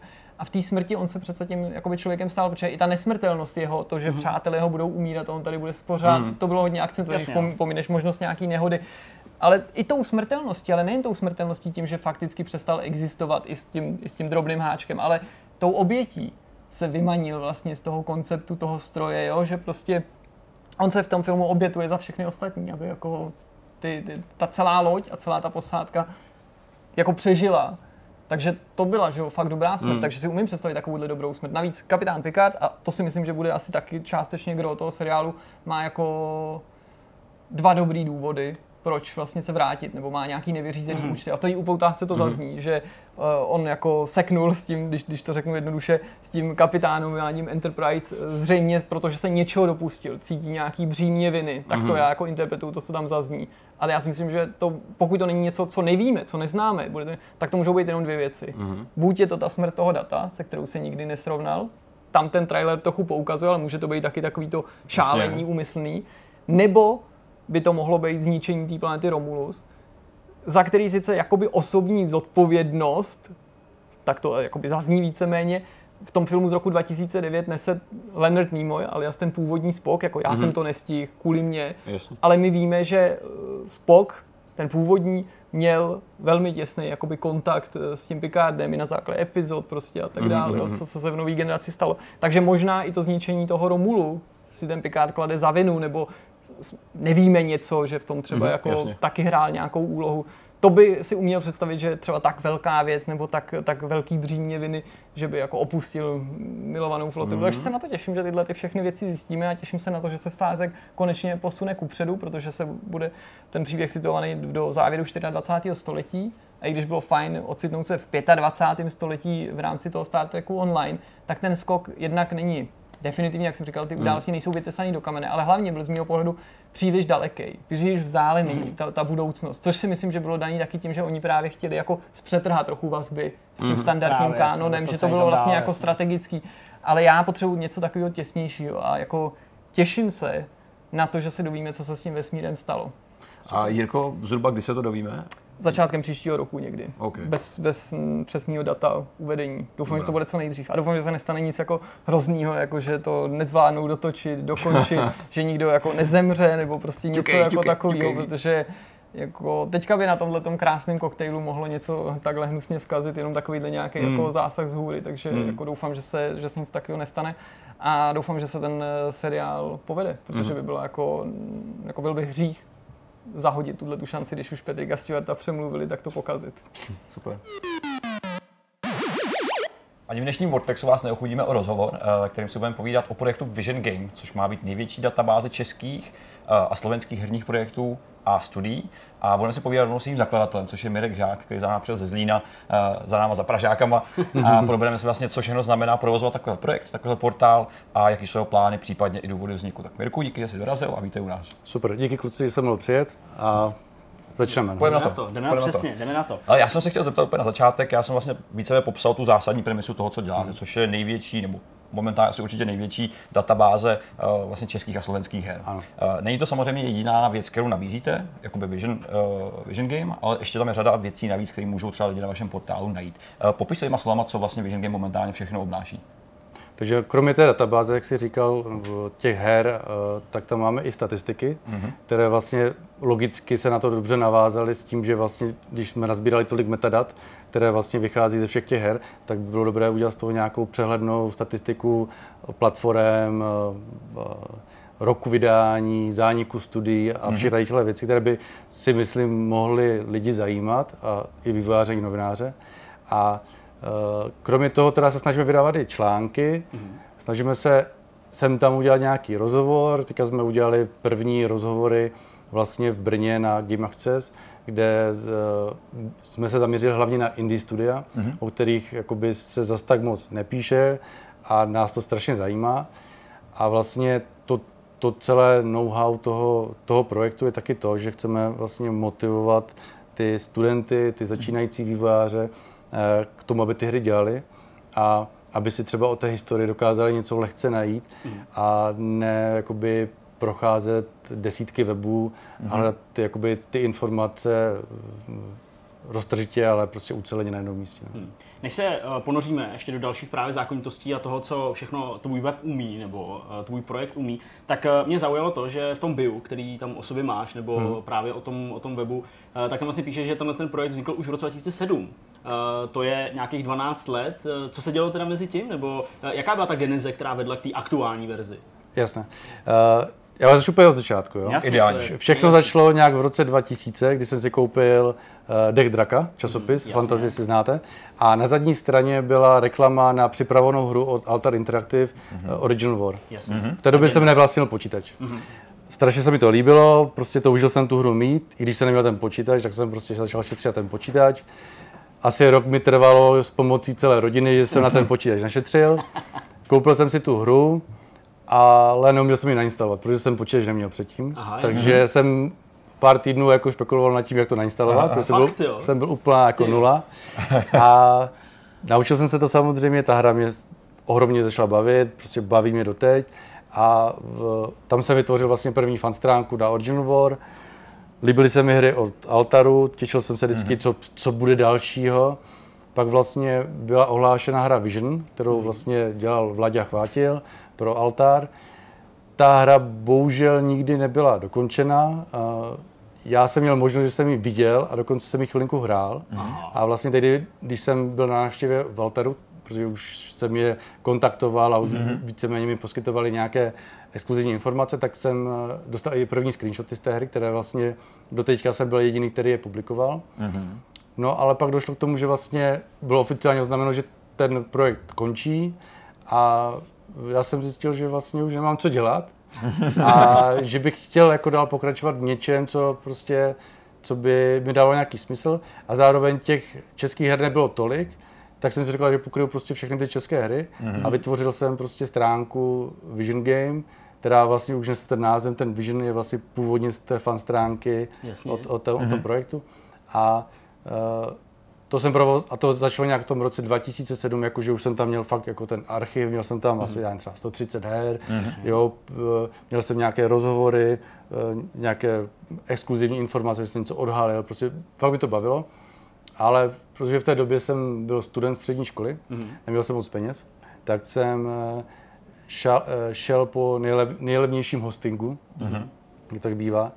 A v tu dobu byl jeden nejmenovaný hosting, nebudu ho jmenovat, nej, opravdu nejlevnější. Jako fakt, jak... Klidně můžeš, jako pokud to není jako spojený s nějakou kontroverzí nebo no, to... uh, s nějakým soudním procesem nebo něco, kam míříš, tak to klidně tady můžeš ne, zmiňovat. Ne, jdeme, prostě nějaký, nějaká hostingová služba a u nich jsem měl ten, ty stránky. Jednoho dne jsem přišel uh, počítači a prostě stránky nefungovaly.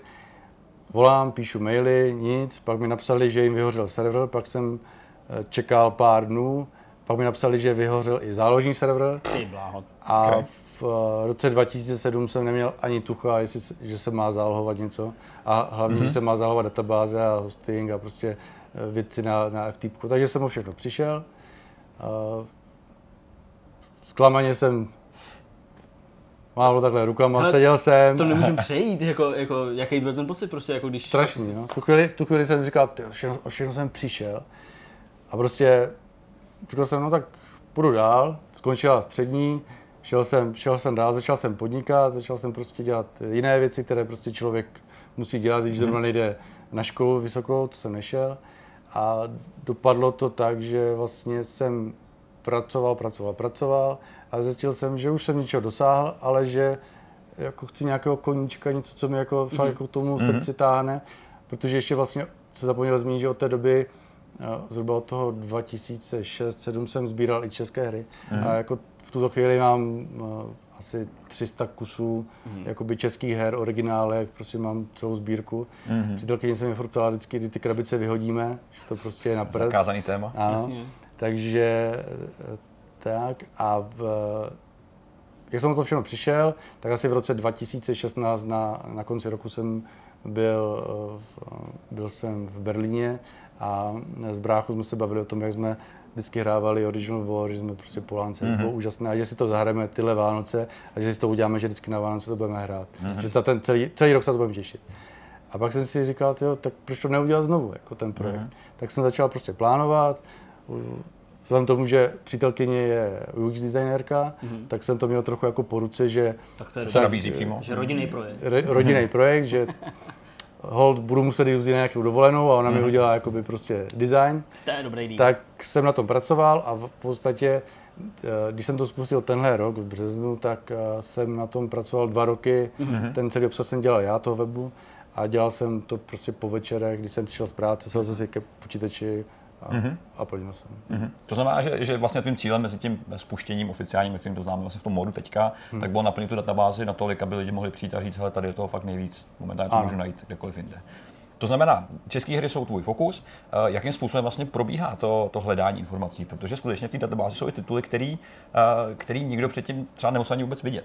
Mm-hmm. Je to skutečně jako velká pokladnice věcí. Já jsem právě zmiňoval před natáčením, že náš kamarád Michal Suchánek ve své době dělal jednu adventuru, mm-hmm. o který říkal mě, kde o níž vyšel jeden článek, uh, myslím si, že na jednom webu v Čechách, myslím, že jenom jednou. Mm-hmm. A ta hra tam byla. A já jsem říkal, sakra, to není možné. Jak, mm-hmm. jak, jak se tady to stane? Jak, jak vlastně jako hledáte tady ty klenoty? Protože jsou opravdu místa, opravdu velké klenoty. Jo.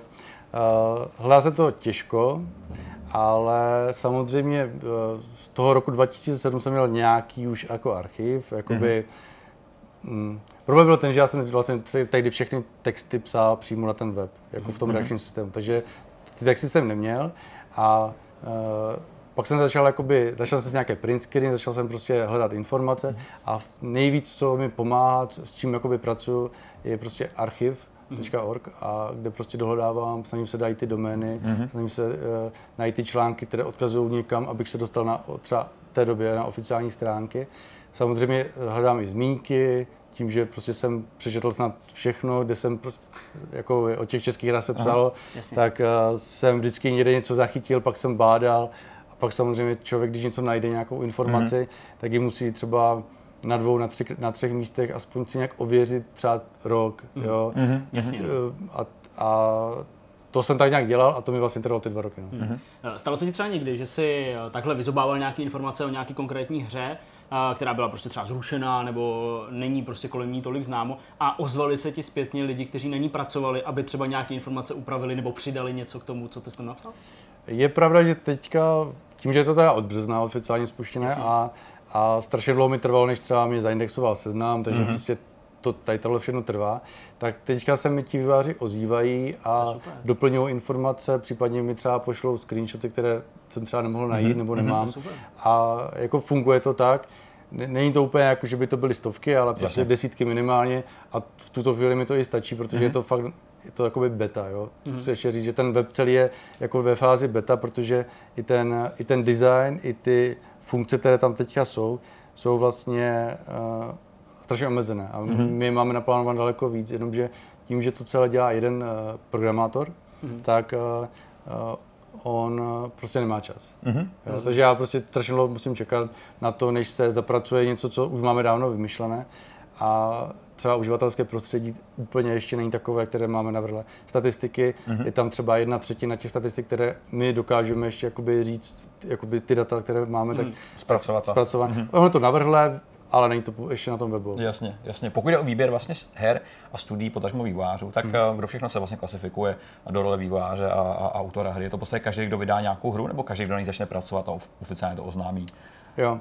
Uh, tohle jsou samozřejmě všechny takoby koncepční, koncepční věci, které jsem na začátku řešil, mm-hmm. jak rozdělit freeware vývojáře, no, Těch kategorií je hrozně No, profi vývojáře, pak autora, jednoho člověka, který udělal jednu hru. Mm-hmm. A pak jsem, jako, jestli tam vůbec chci ty freeware hry, což mm-hmm. jsem se rozhodl, že chci, mm-hmm. a jsou tam.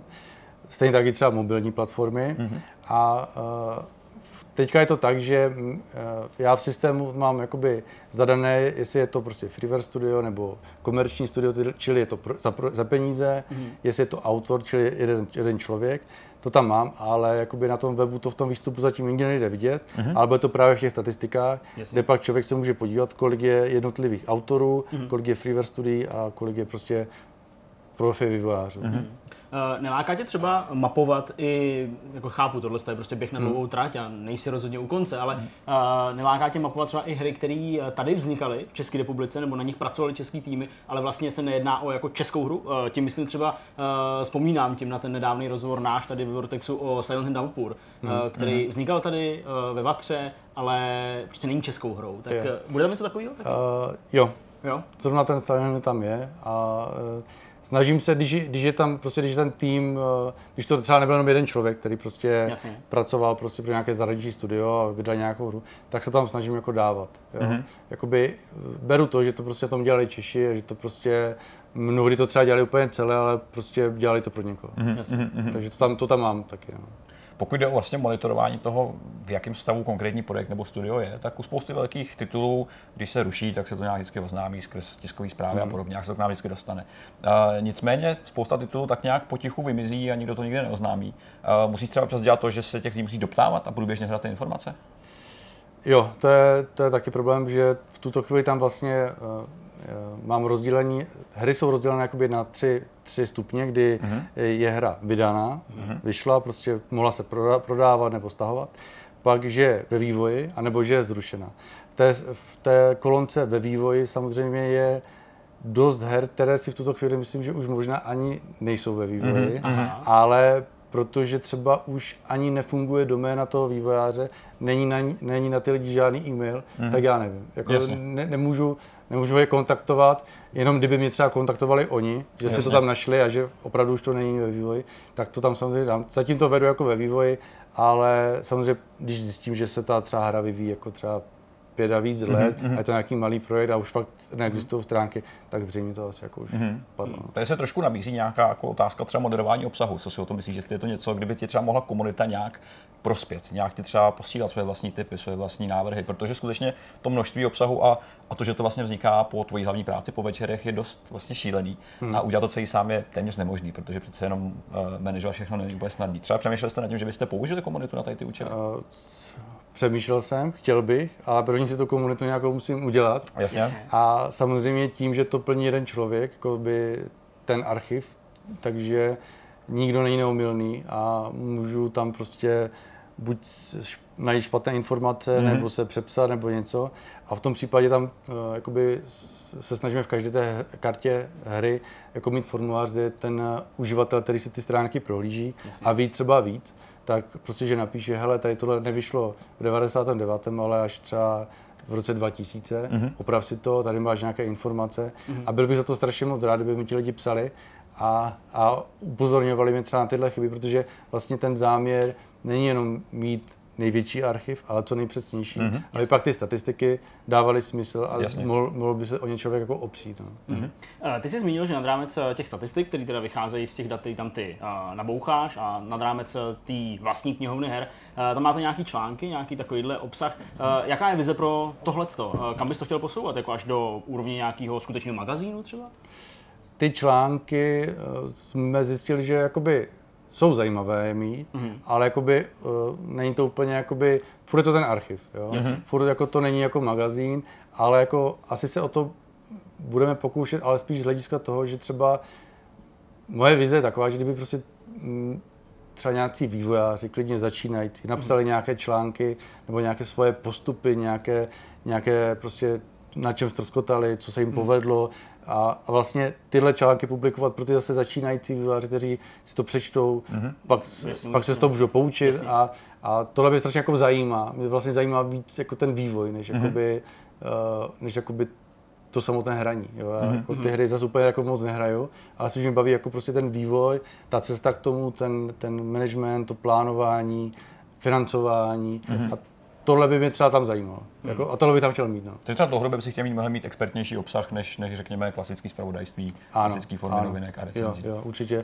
určitě o tom samotném vývoji je to prostě pro mě větší priorita, než jakoby dělat mm-hmm. třeba recenze na hry. Mm-hmm. Super, vrtněme se ještě na, na lidi, co vlastně s tebou pracují, mm-hmm. protože ty jsi samozřejmě zakladatel, ale kolik vás je a kdo na čem dělá? Tak v tuto chvíli uh, já dělám vlastně ten archiv, mm-hmm. takže vlastně vytvářím ty karty těch her, těch vývářů a uh, mám eh, čtyři redaktory, z toho jeden eh, je jakoby šéf-redaktor, je to Michal Petr, který pracuje se mnou ve Zlíně v práci a tak jsem ho do toho trochu navezl, ale strašně ho to baví, takže ten je takový jakoby uh, mentor toho, jakoby, že on fakt dohraje tu hru úplně do konce a on napíše o ní krásnou esej, fakt jako úžasné. A pak mám nějaké externí lidi, kteří prostě, když mají čas a chuť, tak prostě něco napíšou, mm-hmm. a, ale není to jako úplně úplně něco jako pravidelného. Mm-hmm. No a co se týče třeba spolupráce s tady fungujícíma nějakými organizacemi, jako je uh, GDA nebo České hry mm-hmm. a tak dále, tam taky něco takového takového je a dáváte se info navzájem? Uh, ano, tak třeba kon- konkrétně s GDA, uh, s Luborem Kopeckým jsem měl nějaké sezení, mm-hmm. oni jsme se bavili, nějaká spolupráce do budoucna je naplánovaná, ale teď, vzhledem tomu, že to bylo před prázdninama, prázdniny jsou taková jako okurková sezóna, kdy všichni mm-hmm. jedou na dovolenou a nikdo nic nechce moc řešit. Takže předpokládám, že v září se sejdeme a, a to, co jsme si řekli, tak jako někam posuneme. Mm-hmm. Pak eh, asi, co bych zmínil, je určitě spolupráce eh, s Jakubem Bedečem z Brna, který organizuje Game Access, mm-hmm. který mi velice pomáhá a v podstatě vzhledem tomu, že se v tom vývoji těch her jakoby hodně dlouho věnuje, tak mi třeba dává informace, které mi tam chybí mm-hmm. o, o hrách, které fakt jako třeba se vyvíjely, ale už o tom není taky nikde zmínka. Takže jako tam je taky spolupráce a české hry v tuto chvíli nějak jsem nekontaktoval ani oni mě a Uh, nevím, do jaké míry oni teďka fungují. Jo? Hmm. Když vždycky jdu na jejich stránku, tak tam už ten pohyb moc není. Uh, tam je to fórum. A, ale jako rád si to projdu, tam zase jsou tam zajímavé historické hmm. uh, data, které kdyby nebýt toho, tak už to asi taky nikde není. Takže to je taková jakoby spolupráce s nějakýma jakoby, uh, spolkama nebo organizacemi, které se jakoby o ty hry jako v Česku jako nějak víc zajímají. hmm Samozřejmě cíl nebo mm, co by jakoby bylo, jakoby nám hraje do karet, je to, že vlastně v Česku se jakoby státem ještě nearchivují hry mm-hmm. a v, zahrani- v zahraničí už to jakoby nějak funguje a uh, jakoby Český archiv by to chtěl asi dělat, ale samozřejmě ta logistika toho udělat prostě na to ten, ten formát, jak to mm-hmm. dělat, toto, tak uh, není a než bude, tak to bude trvat pár let a může nastat to, že třeba za pár let už ani to info, které jsem třeba ještě dokázal já někde najít, tak už nebude, takže v podstatě ten můj archiv může sloužit pak jako pomůcka, první zdroj, mm-hmm. jako zdroj mm-hmm. jako pro, ten, pro ten český eh, národní archiv, který prostě třeba jednou ty hry bude archivovat, mm-hmm. což by měl mm-hmm. určitě. Petr už má statistiky v ruce, ke kterým jsme se chtěli dostat, protože ty mm-hmm. jsou taky jako super mm-hmm. zajímavý a určitě by bylo fajn vyzdvihnout, když už je tam sbíráš. Ale já ještě přece jenom krátkou otázku, ty jsi tady zmínil, že, za, že v zahraničí ta situace s, to, s tím archivováním nebo mm-hmm. prostě uh, zařazováním her do archivu je, je trochu jinačí. Uh, můžeš nám alespoň třeba v krátkosti nějaký vhled, protože věřím, že ho máš, jak to je prostě v těch okolních zemích, je to třeba v Německu, nebo jestli tě zaujal právě nějaký ten stát tou pečlivostí? Uh, určitě, tak třeba konkrétně to Německo je asi nejdál, bych řekl. Mm-hmm. A uh, ono, se nabízí. ono v podstatě, pokud jako by se nemýlím, tak teďka to funguje tak, že když v nějaký filmař natočí nějaký komerční film, tak jeho povinnost je jakoby dát ten záznam, mm-hmm. ten originál yes. nějaký do toho archivu. Teďka vlastně pro ty vyváření nic takového není. A je otázkou, že by to prostě mělo fungovat asi s podobným principem, mm-hmm. kdy mhm. vlastně ten daný vývojář udělá nějakou hru a nějakou tu prostě tu verzi, která je třeba finální, prostě předá tomu archivu, který to prostě nějak, nějakým jeho systémem prostě zaarchivuje. Mm-hmm. A aby, aby to prostě zůstalo zachováno, protože je to audiovizuální dědictví, ano, stejně jak ty filmy, tak prostě ty, ty hry prostě jsou, jsou stejné a prostě mm-hmm. a autorské. No. Mm-hmm.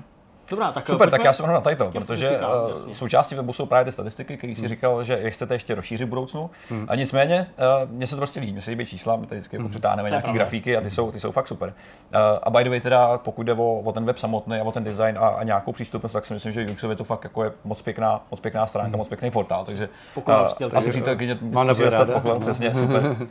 A pokud jde o ty čísla, tak ty jsou, ty jsou fakt super. Tady vlastně zmiňujete, že celkem českých vydaných her dohromady za tu dobu, co vlastně slovenský. i slovenských československých, mm. pardon, nechceme urazit bratry eh, ze Slovenska, tak je 1858 vydaných československých her, což je číslo, které je docela drastický, si nad tím také zamyslíš. No, Samozřejmě bereme v potaz, tam jsou mobilní tituly, freewareové hry a všechno, ano. ale i tak moc pěkný čísla. Uh, zatím nejvíc her vyšlo v roce 2015, konkrétně 168 mm. titulů, taky pěkný a nejméně v roce 1984 vyšly dvě hry. No, tak to je celkem. A trošku se to dá čekat, samozřejmě. Jak eh, kompletní třeba z tvého pohledu ten, ten, ten seznam je? Uh, Dá se to vůbec nějak odhadnout, když vlastně nevíš? Mm, odhaduju, že myslím, takových 600 až 800 her tam ještě není. Mm-hmm. Oh, okay. Jakoby zrovna třeba ten, ty roky, jakoby ty, 80, ty 90, 80, ten, jak tam říkal, ten, Jasně, tady máme. ten 84, tak uh, jsou tam asi dvě, protože jsem k tomu roku ještě ne, nedošel tak, abych jako ho doplnil. Mm-hmm. Takže tam jakoby, mm-hmm. takže ty statistiky nemůžou být jakoby teďka přesné, ale tím, že to se furt doplňuje, tak určitě jednou dojdu do nějakého stavu, kdy fakt si řeknu, tak teďka už mám všechno. Mm-hmm. Ale odhad je, mm-hmm. že aspoň 600 her tam ještě chybí. No, tak Pěkný. Dobrý, že máš nějaký odhad, který je teda docela, mm. docela, docela dobrý. Pokud jde o rozdělení her podle, podle žánru, tak většinou zaujímají teda arkádové hry, celkem 17% s nějakým přesahem lehce nad. Druhý jsou akční s 15%, logický s 12, adventury s 12 a simulátory s 10. Hmm. Samozřejmě víme, že, že, že spousta her má nějaký overlap žánrový, takže ne vždycky jde úplně jasně klasifikovat Přesně. jako daný žánr. Ale... Promiň, jak to třeba řešíš, když právě ta hra spadá třeba do nějakých dvou tebou definovaných žánrů? Dejme tomu třeba, byste měl, já nevím, first person hry, mm-hmm. ale zároveň byste měl, já nevím, třeba prostě já nevím, jestli tak máš jako akční hry, protože ne všechny first person jsou akční mm-hmm. a naopak. Mm-hmm. Tak uh, vybereš vždycky jednu, nebo to nějak kombinuješ? Uh, vždycky se snažíme na tě, jakoby, když fakt nevím, mm-hmm. jakože prostě tápu, tak to uh, rozebírám se svým kolegou, který jakoby v tomhle má jako vždycky trochu víc jasno z toho hlediska, že vždycky vybereme tu platf- uh, ten žánr, který je vlastně úplně jakoby nejblíž. Jo? Mm-hmm. Jako no třeba uh, jo, logický her je logická, je prostě uh, logická a textová hra třeba. Mm. Jo? Jasně. A, a prostě teď co je víc. Co jo? je víc, no. Jo? Takže vždycky se snažíme vybrat jakoby ten, ten, ten hlavní, ale samozřejmě uh, někdy to člověk musí fakt jako, hmm. tak jako přemýšlet. Já jsem tam proto, protože samozřejmě my nějakou jako databázi her uh, máme třeba že na webu, to je jasný, uh, tak tam jsme právě řešili jako hrozně moc, hmm. jak, to, hmm. jak to dělat a nakonec jsme vlastně přistoupili k tomu, že uh, těm hrám dáváme víc žánrů. Hmm. Jo, takže vlastně se to někde promítá, asi, hmm. asi neexistují jako uh, nějaký společný výpisy, hmm. že jsem si jako vypsal akční plus nějakou, hmm. i když možná taky, ale jsem si úplně jistý, ale že právě tak jako mě to zajímalo Já, z tohohle my, my, my té hře vlastně taky řadíme uh, víc žánrů, ale pak do té statistiky jde vždycky jenom ten první, který tam dám jako první, mm-hmm. který je vlastně jako by ten primární, aby Protože tím pádem by tam vlastně stouplo strašně to procento. No. Ano, že, ano. že by to nebylo tak přesně. Jasně. Pokračujeme dál. Eh, pokud jde o platformy, hmm. tak eh, nepřekvapivě 46% zaujímá Windows PC. Je to asi celkem jasný, pokračuje Android, iOS asi skrz přístupnost, protože to mobilní platformy, které dovolují hmm. vyvíjet velmi rychle. A v závětří je pak eh, macOS a Linux s nějakými 8 a 5% hmm. respektive. Hmm. Takže to je celkem nepřekvapivý. že ty konzole jakoby ty jsou bohužel modernější tak... konzole, mm. nebo jak teď už z našeho pohledu tradičnější konzole, že jsou takhle, takhle mm. na ocasu, ale jo. Asi to dává smysl s ohledem na to, jak vlastně náročný je vývoj a distribuce pro mm. všechny ty platformy. A tak ne, jakoby nejsou úplně tak jako dlouho, že jo, když si jako člověk vezme, že na ty, na ty Windowsy ty hry, mm. v podstatě každá freeware hra je pomalu na Windows. To je pravda, to je pravda. Takže tam, tam to pak jako hodně zvedá tady, tady, tady ty freeware hry. A... To je dobrá připomínka. Eh, hry podle typu, to znamená podle, podle distribuce, podle nějakého hmm. platebního modelu, řekněme, tak 68% eh, zaujímají plné hry, to znamená, to jsou prémiovky, které si můžeš koupit za peníze a prostě ti patří bez nějaký další, hmm. uh, dalšího supportu. Další freewareové hry 27%, což je docela jako masivní číslo. Na druhou stranu víme, že spousta lidí dělá svoje hry jako flashovky na weby a podobně. Hmm. Počítáte to i tady ty věci, nebo prostě instalované uh, hry s, insta, s instalátorem třeba na Windows a na konzole? Freeware uh, jsou tam i flashovky. I flashovky, OK, to takže ty víme, že to dokážu docela dobře nafouknout, jo, no, takže to, to pak, to pak dává smysl. Uh, DLCčka 2,5%, uh, Early Access hry 1,2% a úplně, úplně mizivá část uh, tvoří on, online hry s necelým procentem, vlastně mm. si čtvrtního procenta. Takže děláme onlineovky prostě, no. Neumíme to ještě, ještě, ještě potřebujeme čas. Free to play hry 0,16%, z toho tady máte tři hry. Um, jsem si téměř jistý, že ty tři hry jsou naše, co děláme v práci, takže mm. tam možná zapadáme taky a 0,11% datadisky. Takže celkem pěkný, celkem pěkný čísla. Pokud jde o statistiky studia vývojářů samotných, tak eh, v Čechách a na Slovensku eh, jste registrovali 571 studií eh, potažmo teda týmu, potažmo autorů. Autoru, ano, autoru. A tady v tomhle případě zase pro mě předušu, to asi je možná trochu jednodušší, ne? než jakoby se uh, dohrabávat k těm konkrétním, konkrétním hrám a titulům. Přece jenom jakože ty hry dle mýho musí být někde úplně jako zapomenutý, pokud se jedná fakt o nějaký třeba staré mm, věci, mm, ale ty lidi se k ním třeba furt nějakým způsobem hlásí. Takže uh, je to jednodušší, nebo je to nějaké uh, moje zdání? Spíš si myslím, že to je právě jakoby opačné, protože, protože ti, někteří ti vývojáři třeba nekladou takový důraz na svoji prezentaci, ale prezentaci jenom té pravda, hry. A najdeš často jenom jakoby stránku, kde, jako, která se věnuje té hře, mm-hmm. ale o nich nenajdeš nic maximálně třeba, jak se jmenují. To je pravda, Aha, to, okay. to, se vlastně může stát typickou malých studií, je to, nebo u týmů, u malých autorských týmů je to opravdu častý. Já jsem spíš sázel na takový to jako, jako zdravý ego, jo? Mm-hmm, že prostě ty mm-hmm. lidi jako mm-hmm. tlačí, já jsem taky dělal hry že jo, v 90. Mm. Jo, nebo něco takového. To je pravda. To je pravda. Eh, tady se teda z těch 570 studií jsou to studia, které i zanikly. Jsou to vlastně globálně zaregistrované studia, jasně. Uh, nejvíc nových studií vzniklo v roce 2015, 51 studií celkem, hmm. pěkný číslo. A nejméně nových studií, což samozřejmě souvisí s tím, co jsi zase říkal, že nemáme všechny data, tak v roce 1980 to byly dvě studia. Jasně. Uh, takže to jsou nějaký data, které jsou dostupné na webu teďka, i vy si mm. je můžete projet. Uh, když jsme u tady toho, ty jsi říkal, že to, to část, která se rozvíjí, uh, ten web samotný v nějaký betě. Pokud jde o, o feature, o nějaký další prvky, které by si na tom webu chtěl mít, dokážeš třeba nastínit lidem, mm. na co by se mohli teoreticky v budoucnu těšit? Určitě. Tak priorita je samozřejmě uh, rozšiřovat a upřesňovat ten archiv celý. Mm-hmm. Uh, pak na, nasadit jakoby, ty statistiky v celém znění, jak je máme navrhnuté. Mm-hmm. Čili když se teďka díval na ty, na ty vývojáře, kde je prostě 571 vývojářů, tak chceme ještě rozdělit právě na ty autory, mm-hmm. na ty freeware, aby prostě zvěděl. Pak za, máme ještě jakoby geolokaci, čili mm. se můžeš podívat, eh, v kterých částí republiky eh, České nebo Slovenské eh, je nejvíc vývojářů vznik, vznikalo. Mm, jasně. A x dalších jako statistik, které z těch dat, které mám, můžeme jakoby použít. To je jedna věc. Druhá věc je samozřejmě ta, že chceme to uživatelské prostředí udělat uh, tak, aby bylo fakt jako opravdu jednoduché, aby mm-hmm. člověk jak je zvyklý, když přijdeš na Facebook a víš, kam máš kliknout, tak aby tam to bylo podobně mohl si tam vytvářet své vlastní sbírky, co zhrát, co bys chtěl hrát. Mm-hmm. Klasická věc prostě pro, pro ty lidi, aby uh, tam mohli vidět, prostě, že třeba, já nevím, uživatel tenhle hrál tyhle hry a, mm-hmm. a může se na to zeptat a už se třeba může dopít nějaké hry, kterou nemá. Mm-hmm. Pak, uh, co mě třeba osobně zajímá, je, uh, nebo chtěl bych tam mít uh, t, uh, herní kalendář, což by bylo jakoby kalendář, který by připomínal výročí vydání her mm-hmm. a upozorňoval na to, co vlastně že před deseti lety vyšla tahle hra mm-hmm. a je, tady, je to prostě deset let, tak se na to prostě podívejte. A pak uh, uh, jsme tam chtěli určitě kvízy. Mm-hmm. Už ty kvízy dokonce máme napsané, jsou hodně těžké, fakt jako těžké. Pár znalců. A, ale ještě to tam není prostě jakoby nadizajnované do, to, do toho modelu. Mm-hmm. Uh, tak to je taky věc, kterou bychom chtěli hodně. A uh, chtěl, určitě bych tam chtěl ještě na, uh, jakoby, tím, že mám takovou velkou sbírku těch českých her, mm-hmm. tak uh, já jsem skenoval ty, ty obaly všechny. Jasně. A wow. uh, okay. uh, chci skenovat i ty manuály.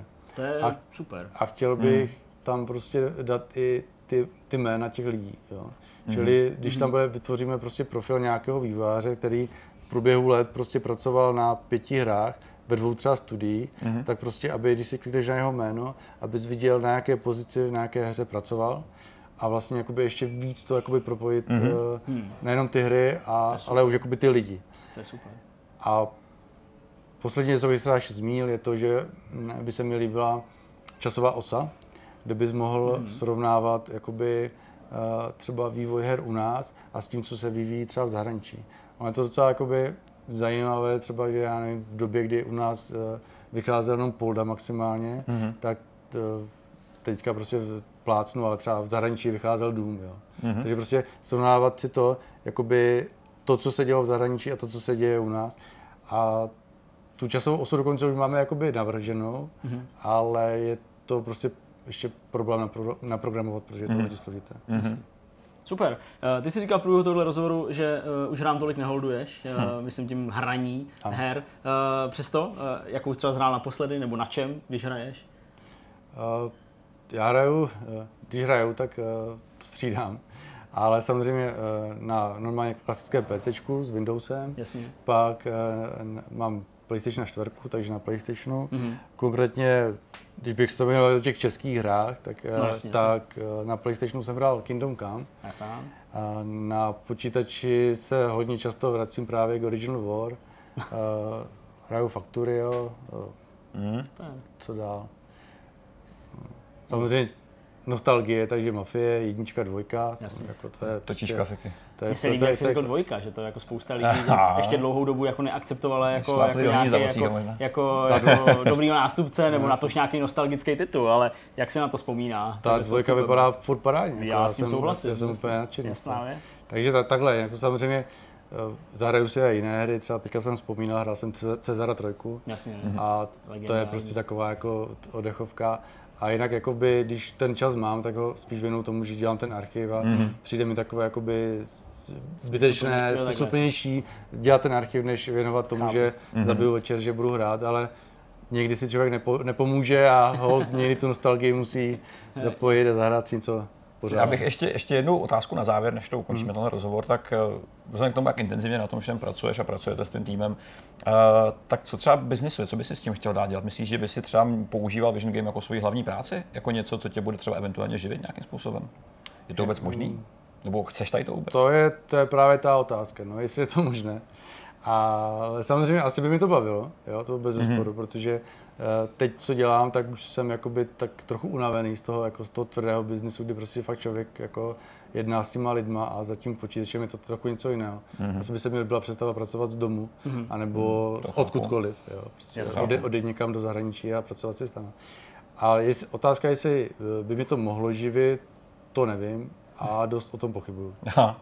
Dobře, dobře. dobře. Mirku, ještě na závěr nějaký poselství třeba divákům, a kdyby si chtěl něco sdělit, eh, poprosit o pomoc, o spolupráci, něco, co by si chtěl třeba eh, těm lidem, co koukají na nás vlastně přes tu kameru říct? Jo tak určitě eh, bych chtěl poděkovat každému, kdo se přijde podívat eh, na Vision Game.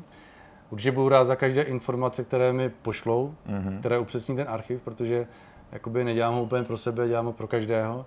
A budu i rád, když se mi třeba ozvou ti výváři mm-hmm. a pošlou mi prostě nějaký screenshot, když mi tam chybí, nebo mi prostě něco poupraví. Prostě budu rád za jakoukoliv zpětnou vazbu a, mm-hmm. a nebráním se ničemu. Super. Super. Super. Tak to byl uh, Mirek Žák, dovolím si tvrdit uh, herní archivář, jestli to nazvat. kronikář. Uh, kronikář možná taky, to je ještě přiléhavější. Díky za návštěvu, Já díky za tvůj čas, no a nás už čeká jenom závěr tohoto vidcastu. Ocitli jsme se na samém závěru, tak pojďme probrat, co jste hezkého viděli, zažili, prožili. Takže já? Ano. tak s lopatkou. Ale já jsem vlastně v víkendu hrál hru, jednu, to už vím, mimo, mimo kamionu. Já jsem vlastně hrál dvě hry. Tenhle týden jsem hrál dvě hry, kdy se to naposledy stalo. Uh, o víkendu jsem si řekl, že se zkusím ponořit zpátky do, do, do jedné záležitosti, kterou jsem průběžně posledních x let uh, pravidelně jako vždycky zkoušel hrát a pak se od ní zase odtrhnul, že prostě vytáčel. A bylo to Dark Souls. První Dark Souls uh, v té remasterované verzi na nový konzole. Mm-hmm. Já jsem to vlastně vždycky odmítal hrát, v té době to ještě bylo aktivní právě po vydání skrz tu komunitu, která mě hrozně srala. My jsme se o tom bavili několikrát eh, díky Sekiru vlastně tenhle rok, který vyšlo, kde se zase projevila vždycky ta elitářská eh, taková povaha lidí, kteří to hrajou a úplně se vyžívají v tom, jak jako ponižují ty lidi, kteří to neumějí a, a, a, vlastně jsou jako vlastně pranířovaný tady těma, tady těma starcema, těma legendama, těma, těma borcema. A já jsem se teďka vlastně, jak jsem, jak jsem si oblíbil Sekiro a jak se mi líbil Bloodborne, tak jsem zkusil zpětně zaběhnout zpátky do Dark Souls, jestli jsem nezměnil názor za tu dobu. A když jsem pochopil mechanizmy vlastně mých novějších her, které se už trošku líp ovládají, jestli mi to nepomůže se naopak zpětně dostat do Dark Souls. A vlastně docela pomohlo. Vlastně docela pomohlo, protože ten, ten, ten, ten rukopis a to gro toho, jak vlastně fungují ty hry, je ve mně pořád stejný, když se bavíme o Sekiro nebo o prvním Dark Souls, nebo ještě možná dál o Demon Souls.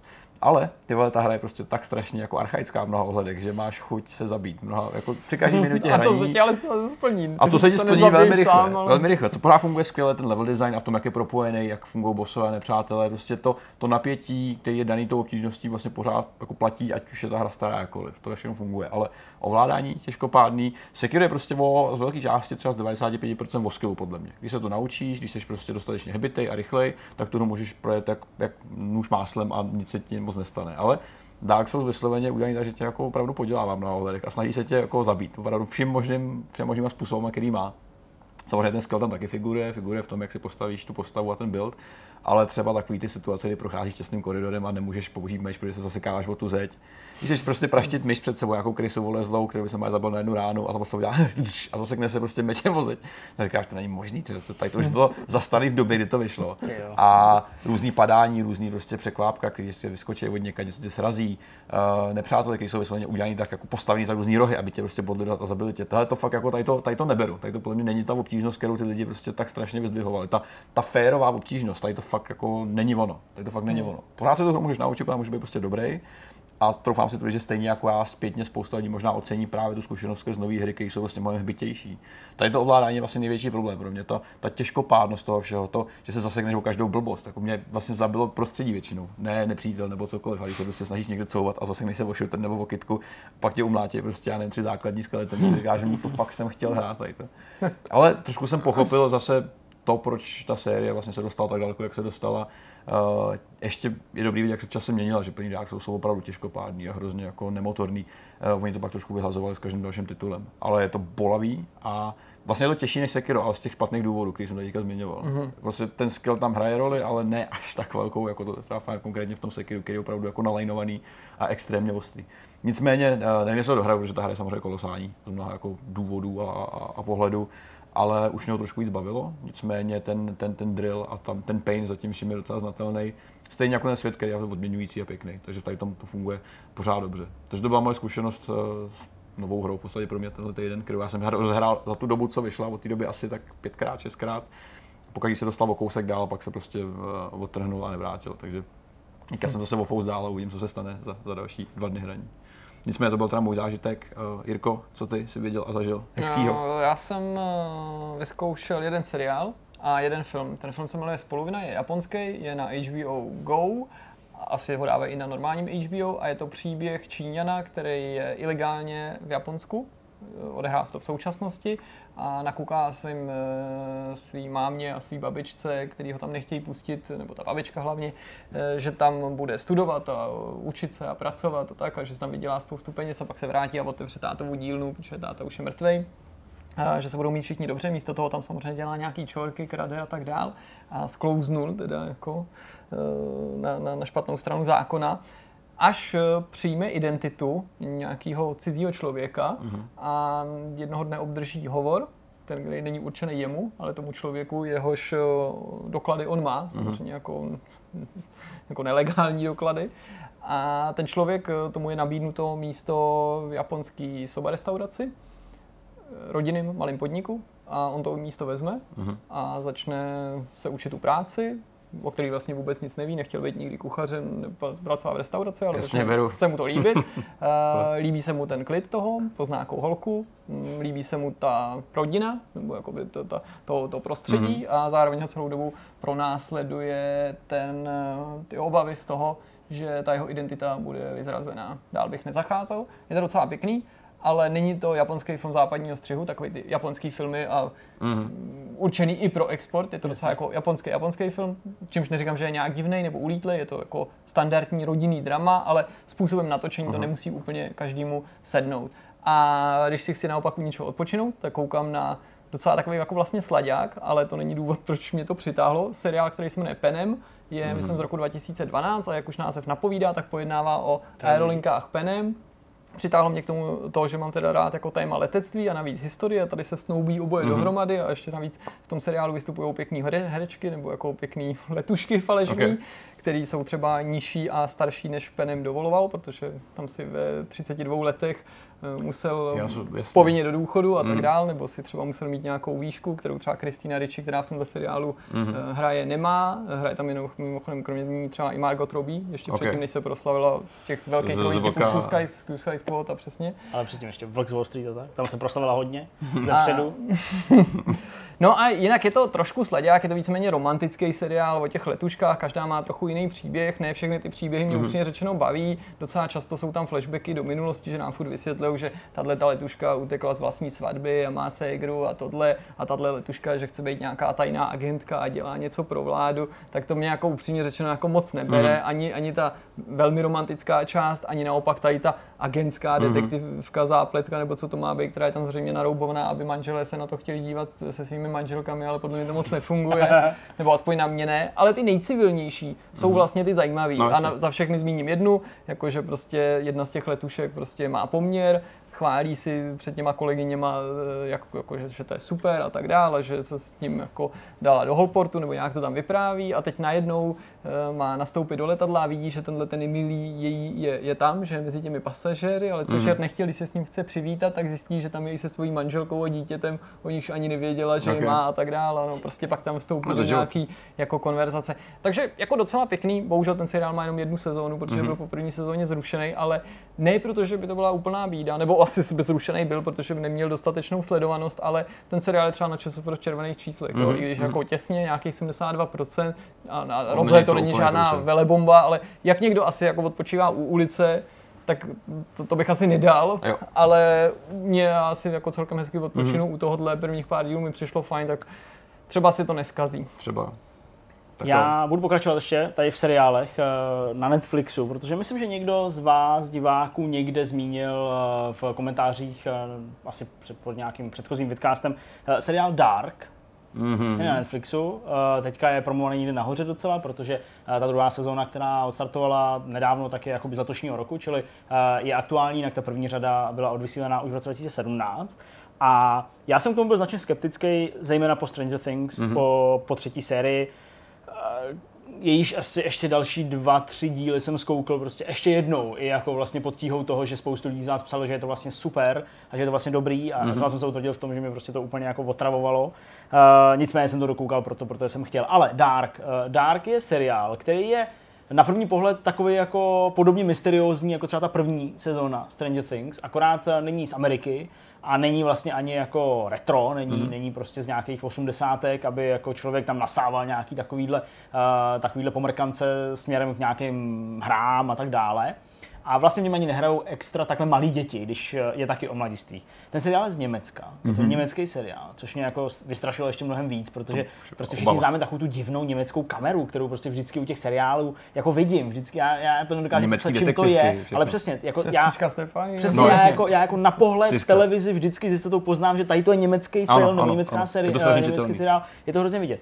To tady je tak trošku potlačený, i když v hmm. některých jako, takových menších scénách to jako vidět je, i když se tam snažil takový to rozmáchlý široký záběry na lesy a, jo, jo. a tak dále, tak jako pochmurný. Vlastně mi to do nějaký míry docela připomíná i pustinu českou. Mm-hmm.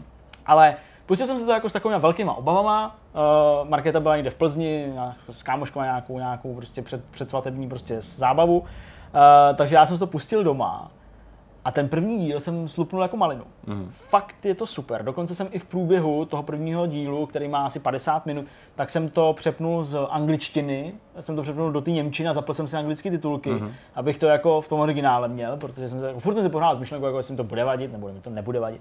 Hele, já nechci říkat, jako, o čem ten seriál je, jenom řeknu, že na ČSFD má hodnocení 83%, což si myslím, že samo o sobě je hodně dobrý. Odehrává se to v takovém prostě jako malým německém městě, Winden, ve kterým se eh, jako celý to je vlastně uvozený nějakou smrtí eh, a je to uvozený i nějakým pohřešováním nějakého jako kamaráda, na kterého ten hlavní, ta, ta hlavní postava, nebo ten, ten, ten, ten týpek, co hraje hlavní postavu, tak na to pohřešování reaguje tím, že se úplně jako psychicky zhroutí mm-hmm. a, mhm. a na dva měsíce nechodí do školy a takovýhle, na střední nějaký. A jako zasáhla mě úplně ta tíha a taková úplně jiná jiná verze nebo jiný podání nějakého mm-hmm. mysteriózna v mhm. porovnání s americkou produkcí. Prostě je to tak osvěžující, je to mm-hmm. tak, mhm. tak dobrý i v těch následujících dílech. Nemám to odkoukaný ještě, neměl jsem úplně čas, mám, mám tři díly za sebou, mm-hmm. ale fakt mě to hrozně chytlo, hrozně, hrozně to líbí a jsem zvědavý, protože ty lidi všichni říkají, že, že ta druhá sezóna je ještě lepší než ta první, což většinou nebývá. No, většinou, že si to ty výváři, nebo spíš filmaři, uh, všechno nechají do té první, nebo jako tam, tam se hodně vybičují a pak ta druhá je taková udržovací. Tak tady je to naopak, ta druhá je ještě lepší, tak jsem na to strašně zvědavý a už po třech dílech vám můžu to doporučit. Jako. Nevíš, že se to odehrává ve východním Německu bývalém? Já nevím, kde Vinden, kamaráde. Kdyby, kdyby, to bylo v bývalém východním Německu, tak já mám tape, ačkoliv nám zde nechtěl prozradit, v čem ta zápletka spočívá, tak já si myslím, že došel ketchup a oni to zjistili při nedělním obědě, když si ho chtěli dát na řízek z rejží. Oj, to vlastně dělají zvířata. Zvířata. Vinden je tady, takže západní. Tak no ne, to ne, tak okay, to potom okay. ketchupu to nebude. Takže to nebude. Ale je to mysteriózní. možná jako o tom, že si chceš podrobit uh, Francii. Z pohledu nějakých jako paranormálních věcí, nebo to je prostě civilní drama? Uh, já vlastně ještě ani nejsem pořádně okay, schopný okay, říct, okay, okay, okay, ale okay. minimálně to vypadá, že jako něco mysteriózního tam asi je, mm-hmm, taky. Mm-hmm, okay. Jo? A nebo něco, co si lidi jako za mysteriózní uh, představují vysvětlou. Okay, uh, to je tak dvojsmyslný jak Firewatch. To no, taky byl takový. To je pravda. Že... Druhá věc, prosím vás, se týká zase tady toho, z toho mýho přenosného televizoru. Uh, který se mi podařilo už konečně hodit na zem. Já už taky mám bouchlej rok. Ukáž. já jsem úplně nepoklubil. Ale já jsem se mám rozbrečel, já jsem, když se mi to stalo. A tak jsem... to stalo, já jsem šel, já jsem šel, a standardně, tohle se mi stalo, hele, já jsem Nestalo vždycky... se vám to na stejný, ne, no, nebyl jsi v tankovém muzeu? Ne. Mám bršek a, a tady. Hele, já jsem telefon upustil doma, tak dvakrát, třikrát jako na nějakou tvrdou podlahu, hmm. dvakrát, třikrát na úplně stejném místě. A to znamená, když jsem šel z koupelny v noci večer už spát, no, no tak jsem měl v ruce jako flašku s vodou, kterou já se prostě jako do té do ložnice nosím a nějak prostě ten otevíral jsem a telefon mi hmm. spadl. Ještě jsem ho tak jako zasáhl nohou, ještě jsem ho chtěl jako zastavit, ještě víc. že jsem ho samozřejmě odkop. A můžu vám teda říct, že v momentě, kdy, kdy jako ležel tím displejem jako, jako směrem k zemi, hmm. tak uh, ve mně byla malá dušička a zvedal jsem to jako fakt, fakt s velkýma obavama, že se zase něco stalo. Hmm. Naštěstí teda to odne zase jenom roh, i když je to teda Ale je to hrozně smutný, to vždycky strašně jako rozmrzí, když máš prostě novou věc a stane si takováhle jako jo, blbost. Mě to vlastně úplně jako zničilo celý večer tehdy. Mě to, my jsme seděli někde v hospodě asi kde jinde a vypadnul mi z kapsy telefon a mé, ten večer ta nálada úplně na druhé straně. Úplně, mm. nasraný nový telefon, pěkný. Ještě o to pečuješ, to prostě materiální desky. Já to v té krabičce. Nosíš to ještě celý vždycky no, sebou. Takže, celofánu. takže, takže tak, chápu tu bolest. No. Takže to, to, to docela bylo. No a úplně poslední věc. Uh, to je věc teďka posledních asi tak já nevím dvou dnů nebo jednoho dne. Uh, objevil jsem a teď já nevím zase myslím na Polygonu nebo na Kotaku a myslím, že to bylo na Polygonu. Článek o streamerce, australský streamerce. Ta, co prodává tu vodu, tu vodu? Stevany? Ne. Okay. To, to, co, to, co hodila s tou kočkou? Ne, co to koukáte vy uchyláci? taková ta jedna holka, takový má růžový vlasy a vypadá to jako delfín, prostě taková ta uh, fembot prostě. Chtěl jsem použít jiný slovní spojení, ale většina lidí si to určitě domyslí, že se bystrý, F je tam taky. Uh, tak uh, ta prodává jako vodu ze svý vany. Ne. A nabalili se na to nějaký z kameři a ty prodávali moči, ale ukázalo se, že to je podvod. Jo. Ne, tak nevím, na co koukáte já vy. Já jsem se koukal na streamerku, která streamuje na Twitchi. Uh, její přezdívka je Paladin Amber, nebo Paladin Amber. Uh, je to, ne, žádná stripterka to není, je to prostě holka, její tvorba mě absolutně jako nezajímá, ve smyslu toho, že bych jako na ní koukal večer, mm-hmm. to jako mhm. vůbec. Uh, hraje nějaký prostě střílečky, Rainbow Six, nějaký má prostě komunita, má asi 30 tisíc odběratelů a je to prostě jako docela, docela jako, jako velká streamerka už mm-hmm. ve mhm. smyslu těch čísel. Ale co mě jako zaujalo a o čem vlastně byl i ten článek a čeho je plný její Twitter, no, tak jsou způsoby, jakýma ona se uh, vyrovnává, ne, vyrovnává s tím, když tam přijdou, protože to je holka, je docela pohledná, má prsa velký a tak dále docela, mm. tak uh, jak se vyrovnává s takovýma těma uslintanýma divákama, který prostě píšou a, a za kolik mi pošleš jo, prostě jasně, nudes, jasně. Jo, za kolik prostě mi ukážeš nohu a, a, a, za, a za kolik tě můžu prostě obejmout a tak dále. A ona uh, má technicky ten stream jako strašně dobře na tohle připravený. Mm-hmm. Má používá tři kamery, což jsem jako nikdy neviděl do téhle doby. Má prostě takovou tu klasickou hlavní, takovou tu nejnudnější, mm-hmm. kterou má každý ten streamer. Pak má ještě jednu, kterou má trochu jako úhlu a to má jako přizumovanou víceméně na nějaký takovýhle výřez. A pak má ještě jednu kameru, která jako kdybych teďka seděl u svého stolu, tady jsem měl prostě mikrofon, takhle jsem měl před sebou počítač, mm. tak má kameru někde tamhle a vždycky jako se musí jako takhle jako vyklonit, jo? Jako, mm. že prostě jak kdyby se povídala s někým na konci místnosti. Mm. A v momentě, kdy prostě takhle jako se ozve někdo v tom, v tom, v tom chatu, že jo, prostě a za kolik mi pošleš své nahatý fotky, tak ona prostě přepne scénu, kde vypadá jako, jako to jsou nějaký zprávy, nebo spíš nějaký teleshopping. Má tam nějaký ne, nesmyslný telefonní číslo. Tady, tady nahoře má eh, cenovku 1995, 1995, mm-hmm. jo, a, a prostě najednou přepne a vždycky říká, vítám vás u sledování zpráv Paladin Ember. Uh, ptáte se mě, za kolik si chcete pořídit můj, uh, můj prostě moje, moje obětí nebo můj nahatou fotku. Tak za malý poplatek 1990 fuck you uh, si můžete prostě pořídit takový a, a vždycky přepíná ty kamery, jo, že prostě to musí dělat často, ne? Člověk to musí, samozřejmě vidět, vy jste asi teďka viděli to video bez toho zvuku, určitě to najděte a vzpomeň, uh, podívejte se na to se zvukem, ale je to, je to hrozně vtipný. Mm a zároveň strašně přirozený, protože ona, ona vždycky to končí takovým tím jako novinářským, myslím v amerických zemích nebo v zemích, kde se mluví anglicky, vždycky and now back to you guys, jo, a vždycky to přepne zpátky do té normální scény, jo. prostě je to velmi přirozený, velmi vtipný, velmi bych řekl účinný, velmi jako trefný mm.